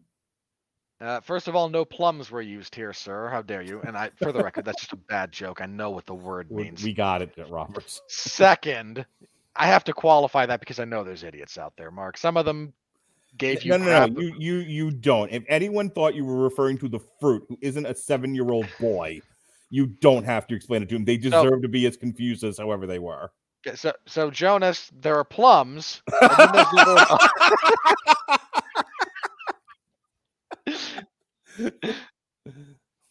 Moving on. okay. Uh, Pete Hammond of Deadline Hollywood Daily. This is thank- dead. this is thankfully not as shallow as an enterprise to say Charlie's Angels. It really is, though. how is this? Uh, how is this deeper than Charlie's Angels? You idiot! I'm not defending that piece of crap either. Like if I have to choose, you know, which which, which way do I want to die? The three five five are Charlie's Angels. I'm picking Charlie's Angels ten out of ten times. Like, look, it wasn't a great movie or anything, but it's it's still it's still a much more lighter and enjoyable time at the movies than this Drek was, which was like which was going for the uh gravitas of like a Bourne film with the competence level of Of Elizabeth. Banks. so it's just not good. Um You, you know, now that I got it, you brought you just raised like the Sophie's choice of all Sophie's choices here. If I have to watch one of those again, which am I choosing? uh, I, might, I might I might choose the noose in my closet. no thanks, I'll just die. Um, well, old, well, old friend, today's the day. Today's a good day to die. Lindsey Bahr of the Associated Press, top critic. Mostly the 355 succeeds where others have come up short because it puts the movie and the story first, not the message. Uh, y- you know what? Hang on. I will say, in defense of this film and that point, that's true. Mm-hmm. This movie doesn't. One of my gripes with Charlie's Angels, one of my big gripes, was that it beats you about the head and shoulders like a taskmaster. Did you watch the? Because like we talked about it, but only like tangentially because we at the time we were talking about Terminator Dark Feminism. So did you actually watch uh, Charlie's Angels? And if so, I need to actually put you back on screening because I'm currently looking at Rotten Tomatoes. I have to look at you dead in the eyes, Robert. I I have not seen the film. damn it! You, you botched it. no, no. I want you big. no, damn it. I have to- Did you watch Elizabeth Banks's Charlie's Angels, Robert? No. Oh, okay. Here's what I here's what I did do though, because I knew we were gonna have to have this kind of discussion at some point. Mm-hmm. I did watch a couple of reviews that were um that were not just someone yelling at a camera, and I don't mean Mhm. that to dismiss what we do, but I watched someone's a couple of different reviews that were uh, like video based. Like here, we're gonna critique different scenes and whatnot. So I have now I have seen enough of it to make a handful of points and claims about the style in which it was shot and whatnot. Mhm. And again, Charlie's Angels sought to beat you about the head and shoulders like a taskmaster with its message. The message is very clear within the 355, but it, it does take a bit of a backseat to the plot for whatever passes for plot in this film. So Right. I, I th- that's the closest this thing comes to being deftly handled. I'm gonna read two more, but I'm gonna read them back to back because they both reference the same IP, and then we're done because we're almost at two hours now. Sure. Rob Thomas of Capital Times of Madison, Wisconsin. Like James Bond being tasked with filing out paperwork for HR, the actresses in the 355 are sent on a mission they are clearly overqualified for. And on the other and, on Okay. the other and on the other side of the coin, Alan of Film Threat. The 355 is good old action fun with a well constructed story and better than all of the bad James Bond movies. Oh God, why? I see. I knew that one was going to be the one that's Why? to have a stroke. Why would you do that to me, Mark? Oh. oh my. Oh. Uh, Ow. My God, I can see your aneurysm. Ow, right behind the eye. Ow. There's actually like a big thumping vein in, the, in your forehead. ah. Wow. Ow. okay, moron. How dare you call. You know what? I'm going to set aside you shot at the James Bond franchise because let's be fair, that franchise has some duds, right? Nothing nearly as bad as this, but I'll set aside. I'll set aside some of that. How dare you call this a well constructed story? Fucking Christ.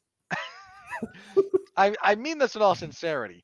How stupid do you have to be to look at this movie, the plot, the twists, the turns, the flat characters, the terrible introductions, the unbearably predictable beat for beat for beat plagiarism that goes on here, and call this a well constructed story? You baseline hack.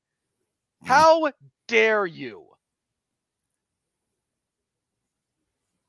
No one should take anything that man says seriously ever. And if you happen to know him and feel like slashing his tires, I wouldn't object. See, I totally thought you were going to encourage people to hit him with fish. No. No, he needs he needs property damage. Robert Winfree of Damn You Hollywood says this critic needs property damage. All right. When we start when we when we start If you have a asking really for felonies nasty to be committed. if you're of a really nasty bent, pour sugar into the oil of his car. Uh, and that, folks, the end of our review. Tomorrow, uh, Neil uh, from movies that uh, some movies that don't suck and some that do. It's a bit of an unwieldy title. He's a cool dude and everything, but like I every time I try to say his podcast, I'm like. I I went on their show. I did their top uh their top ten, which was a lot of fun. Like I as I told them, like I I've been doing my own thing for 16 years. I'm kind of a kind of a Rapunzel. I'm just in the high tower. Like leave me alone. You know, anyone that wants me, I I anyone that wants me, come see me. I don't go see other people. But I've been told that if you would like to make your podcast more popular, you should go on other people's shows and you should have other people come on your shows and everyone That's- kind of lifts, you know, a rising tide lifts all boats. So my goal for 2022 was to try to be on other people's podcasts. So wait, wait, wait, wait, wait. 50 of my own a week. Hey, hang on. So 2020 and 2021 was synergy. Yeah. 2022 is collaboration. Yep. All right.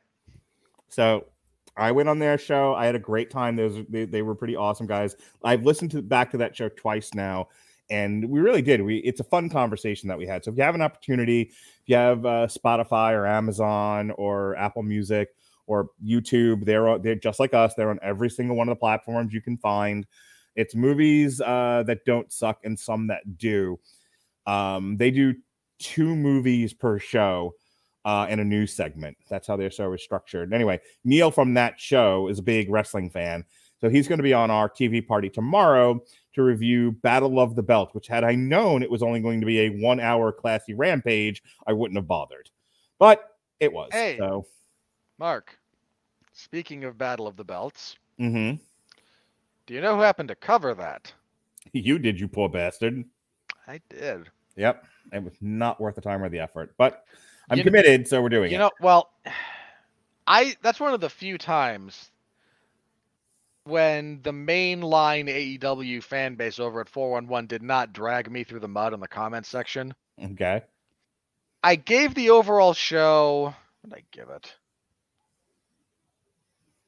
Um, it's only three matches, and I know. two of, two of them were good or good or great, and one of them was Dustin Rhodes. You hang on, have you seen the show in question yet? Yeah, I like the Riho um Britt Baker match. I thought that was the I thought it was the best match between the two of them. Okay. You sir are smoking crack. I might not have actually been watching. Um uh, eh, eh, hang on. for- So my two cents for the record, since we're on Mhm. the topic. Riho and Britt Baker had a rough beginning to that match. th- An okay. abs an absolutely dead middle portion. Just dead. Okay. And then a and then a pretty good finishing sequence. I want to give them credit for that. That might have been what I was paying attention to. It if all you watch is the last like five minutes, mm-hmm. uh, li- like three to five minutes, yeah, that that's fine. Like that's really good stuff. How did it compare to the Riho uh Maki Itoh match from the very first Dark? I did not watch Dark. You weren't covering Dark at that point? I've never covered Dark. I cover Elevation. God help me. They're two different shows. Yeah, okay. I might be confusing the two. All right, doesn't matter. Um, so Uh, so that's tomorrow. did hang on? Did they have a match? They might have been involved in one of the Elevation matches. It wasn't the first one. No, well, uh, I, then I'm thinking of Dark. Okay. All right, th- doesn't matter. Um, we're covering Uh, the the Belts tomorrow, and then in the evening, myself, Robert the- Cooper, on, and Jesse the- are reviewing Volbeat, Servant of the Mind. Yes, sir. The Ricky. Let me just do my brief recap of that show. Then the Ricky Starks and Matt Sydal match was eh.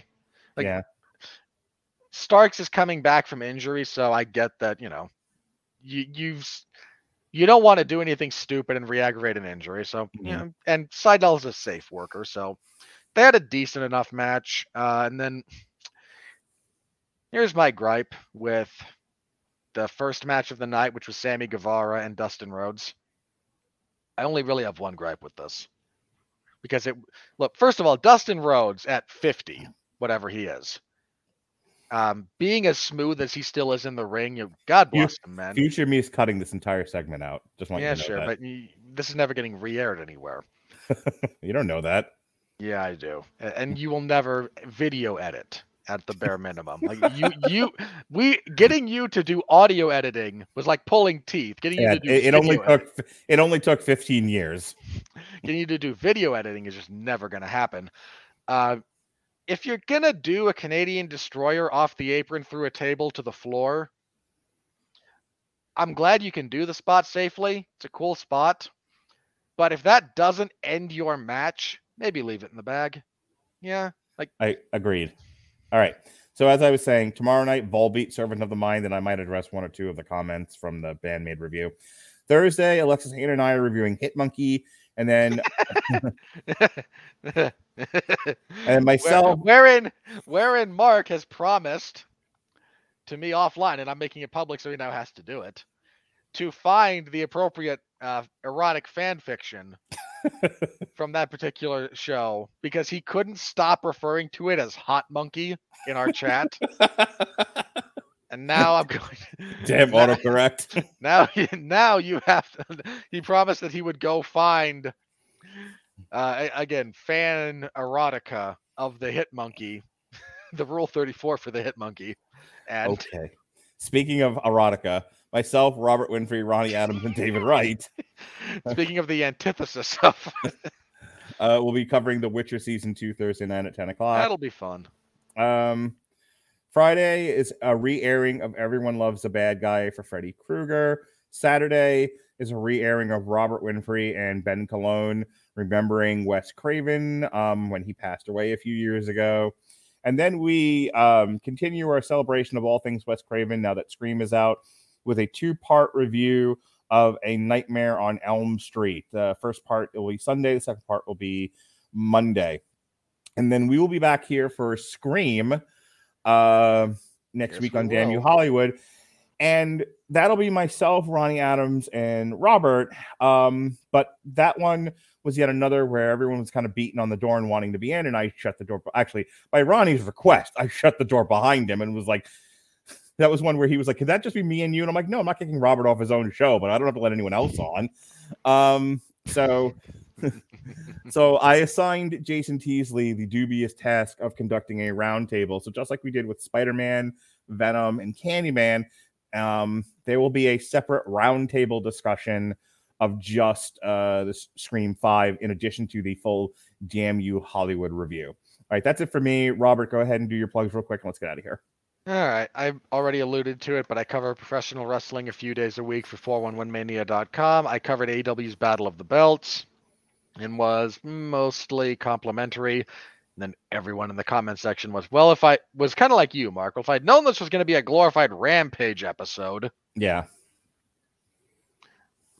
uh, which is fine. I cover, I Not that there was any, not that I had any choice. There was literally nothing else to watch Saturday night.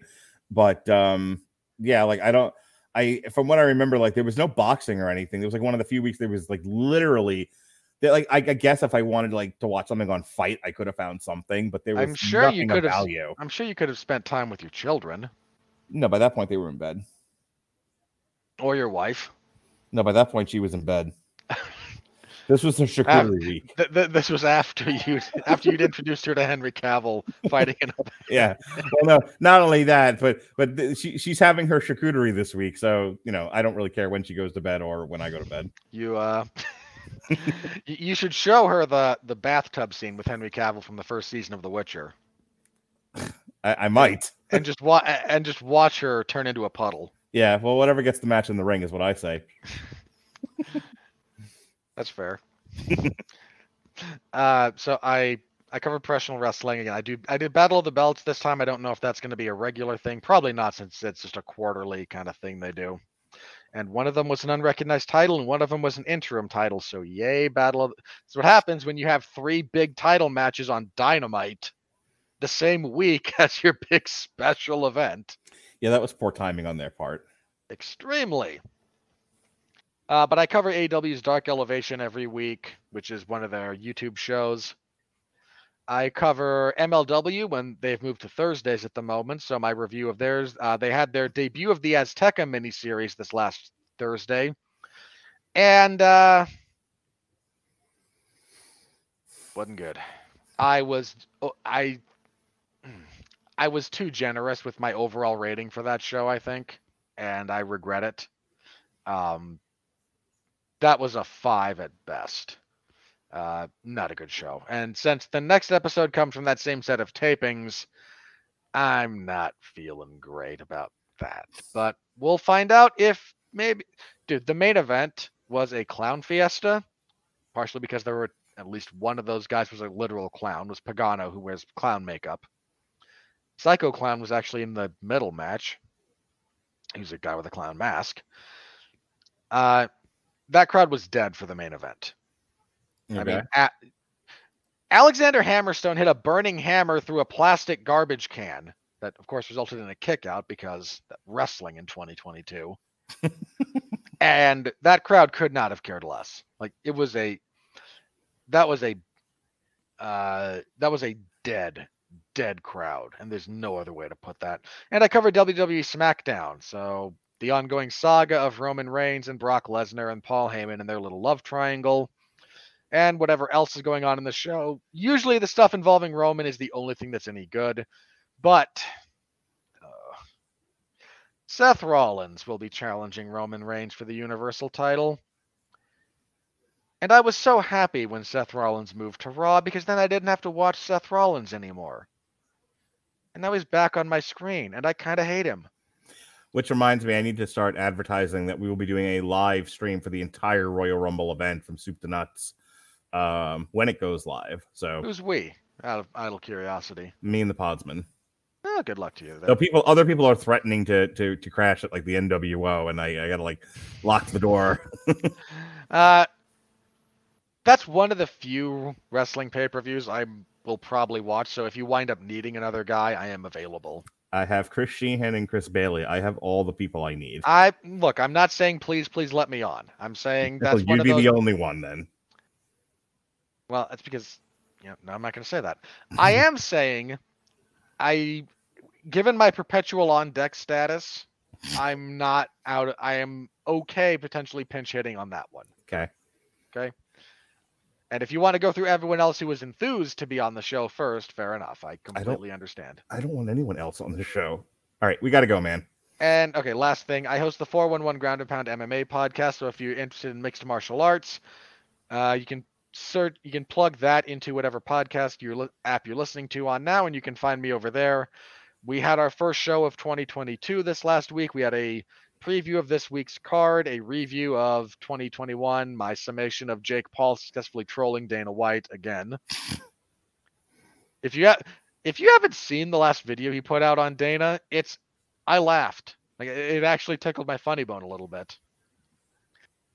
Uh, he, because Dana White had a had a tirade video after Jake Paul said I you know Dana White's a coke user, and his response was, "Tell you what, Jake, you let me steroid test you for two years, and you can cocaine test me for ten, and we'll see who pops first. and Jake's response was, and I mean, there was a lot of other stuff that Dana White said there. Because my Dana favorite thing White- Dana White said through that whole thing is, "Would you shut up and just fight a boxer already?" He's not wrong, but he took the bit where Dana said, "I don't like I don't use cocaine." Mm-hmm. edited out the don't, so it just says I use cocaine, and then like badly photoshopped a white powder under one of his nostrils, and would occasionally have that play over what he's doing. he says something about Dana White, and then you just cut to Dana White. I use cocaine. Uh, Dana doesn't understand that he is horribly outgunned when it Yeah. comes to trying to, and it's kind of Dana thinks he's still media savvy, and the peak of Dana's media savvy was about eight years ago. Everything since then, someone like Jake Paul is just designed to get the better of him when he, whenever he engages him in this kind of scenario. So I talked about that and uh, other stuff. A bunch of fights got made, so you get some of my thoughts on that. And Saturday, I will be covering the UFC's event. It's the first event of 2022, UFC on ESPN uh, 32, 27, something like that. It- It's headlined by Calvin Kattar and Giga Chikadze, which is a great fight. So if you're interested, the MMA Zone of 411mania.com, and you can follow along with my live play by play as that goes along. Uh, see you next week, Scream. Very much looking forward to that. And Witcher later this week. So all of that will be a good time. I hope you'll all join us. If you want to listen, if you enjoy the shows and want to listen to us do this live, uh, please follow on Facebook or Twitter or Twitch. Uh, follows are free on all of those. Mark promises not to flood your Twitter feed with porn or politics. Well, at least one of them, depending on what day of the week it is. Uh, we're fairly benign on Facebook, so you can like the Radulich Broadcasting Network or the W2M Network and get notified when we go live over there. Or follow us on Twitch at twitch.tv slash W2Mnet. Click the follow button. It's a little heart. It's located in this corner down here.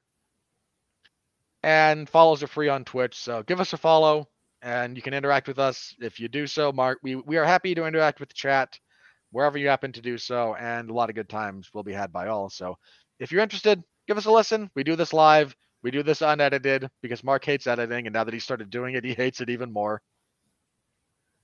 So that's it for us. Mark, I love you. Thank you. God. Love you too. Yeah, yeah, yeah. That's, that's that. Be That well- should be that. That's my cry for help for the evening. Be well, be safe, and behave, everyone.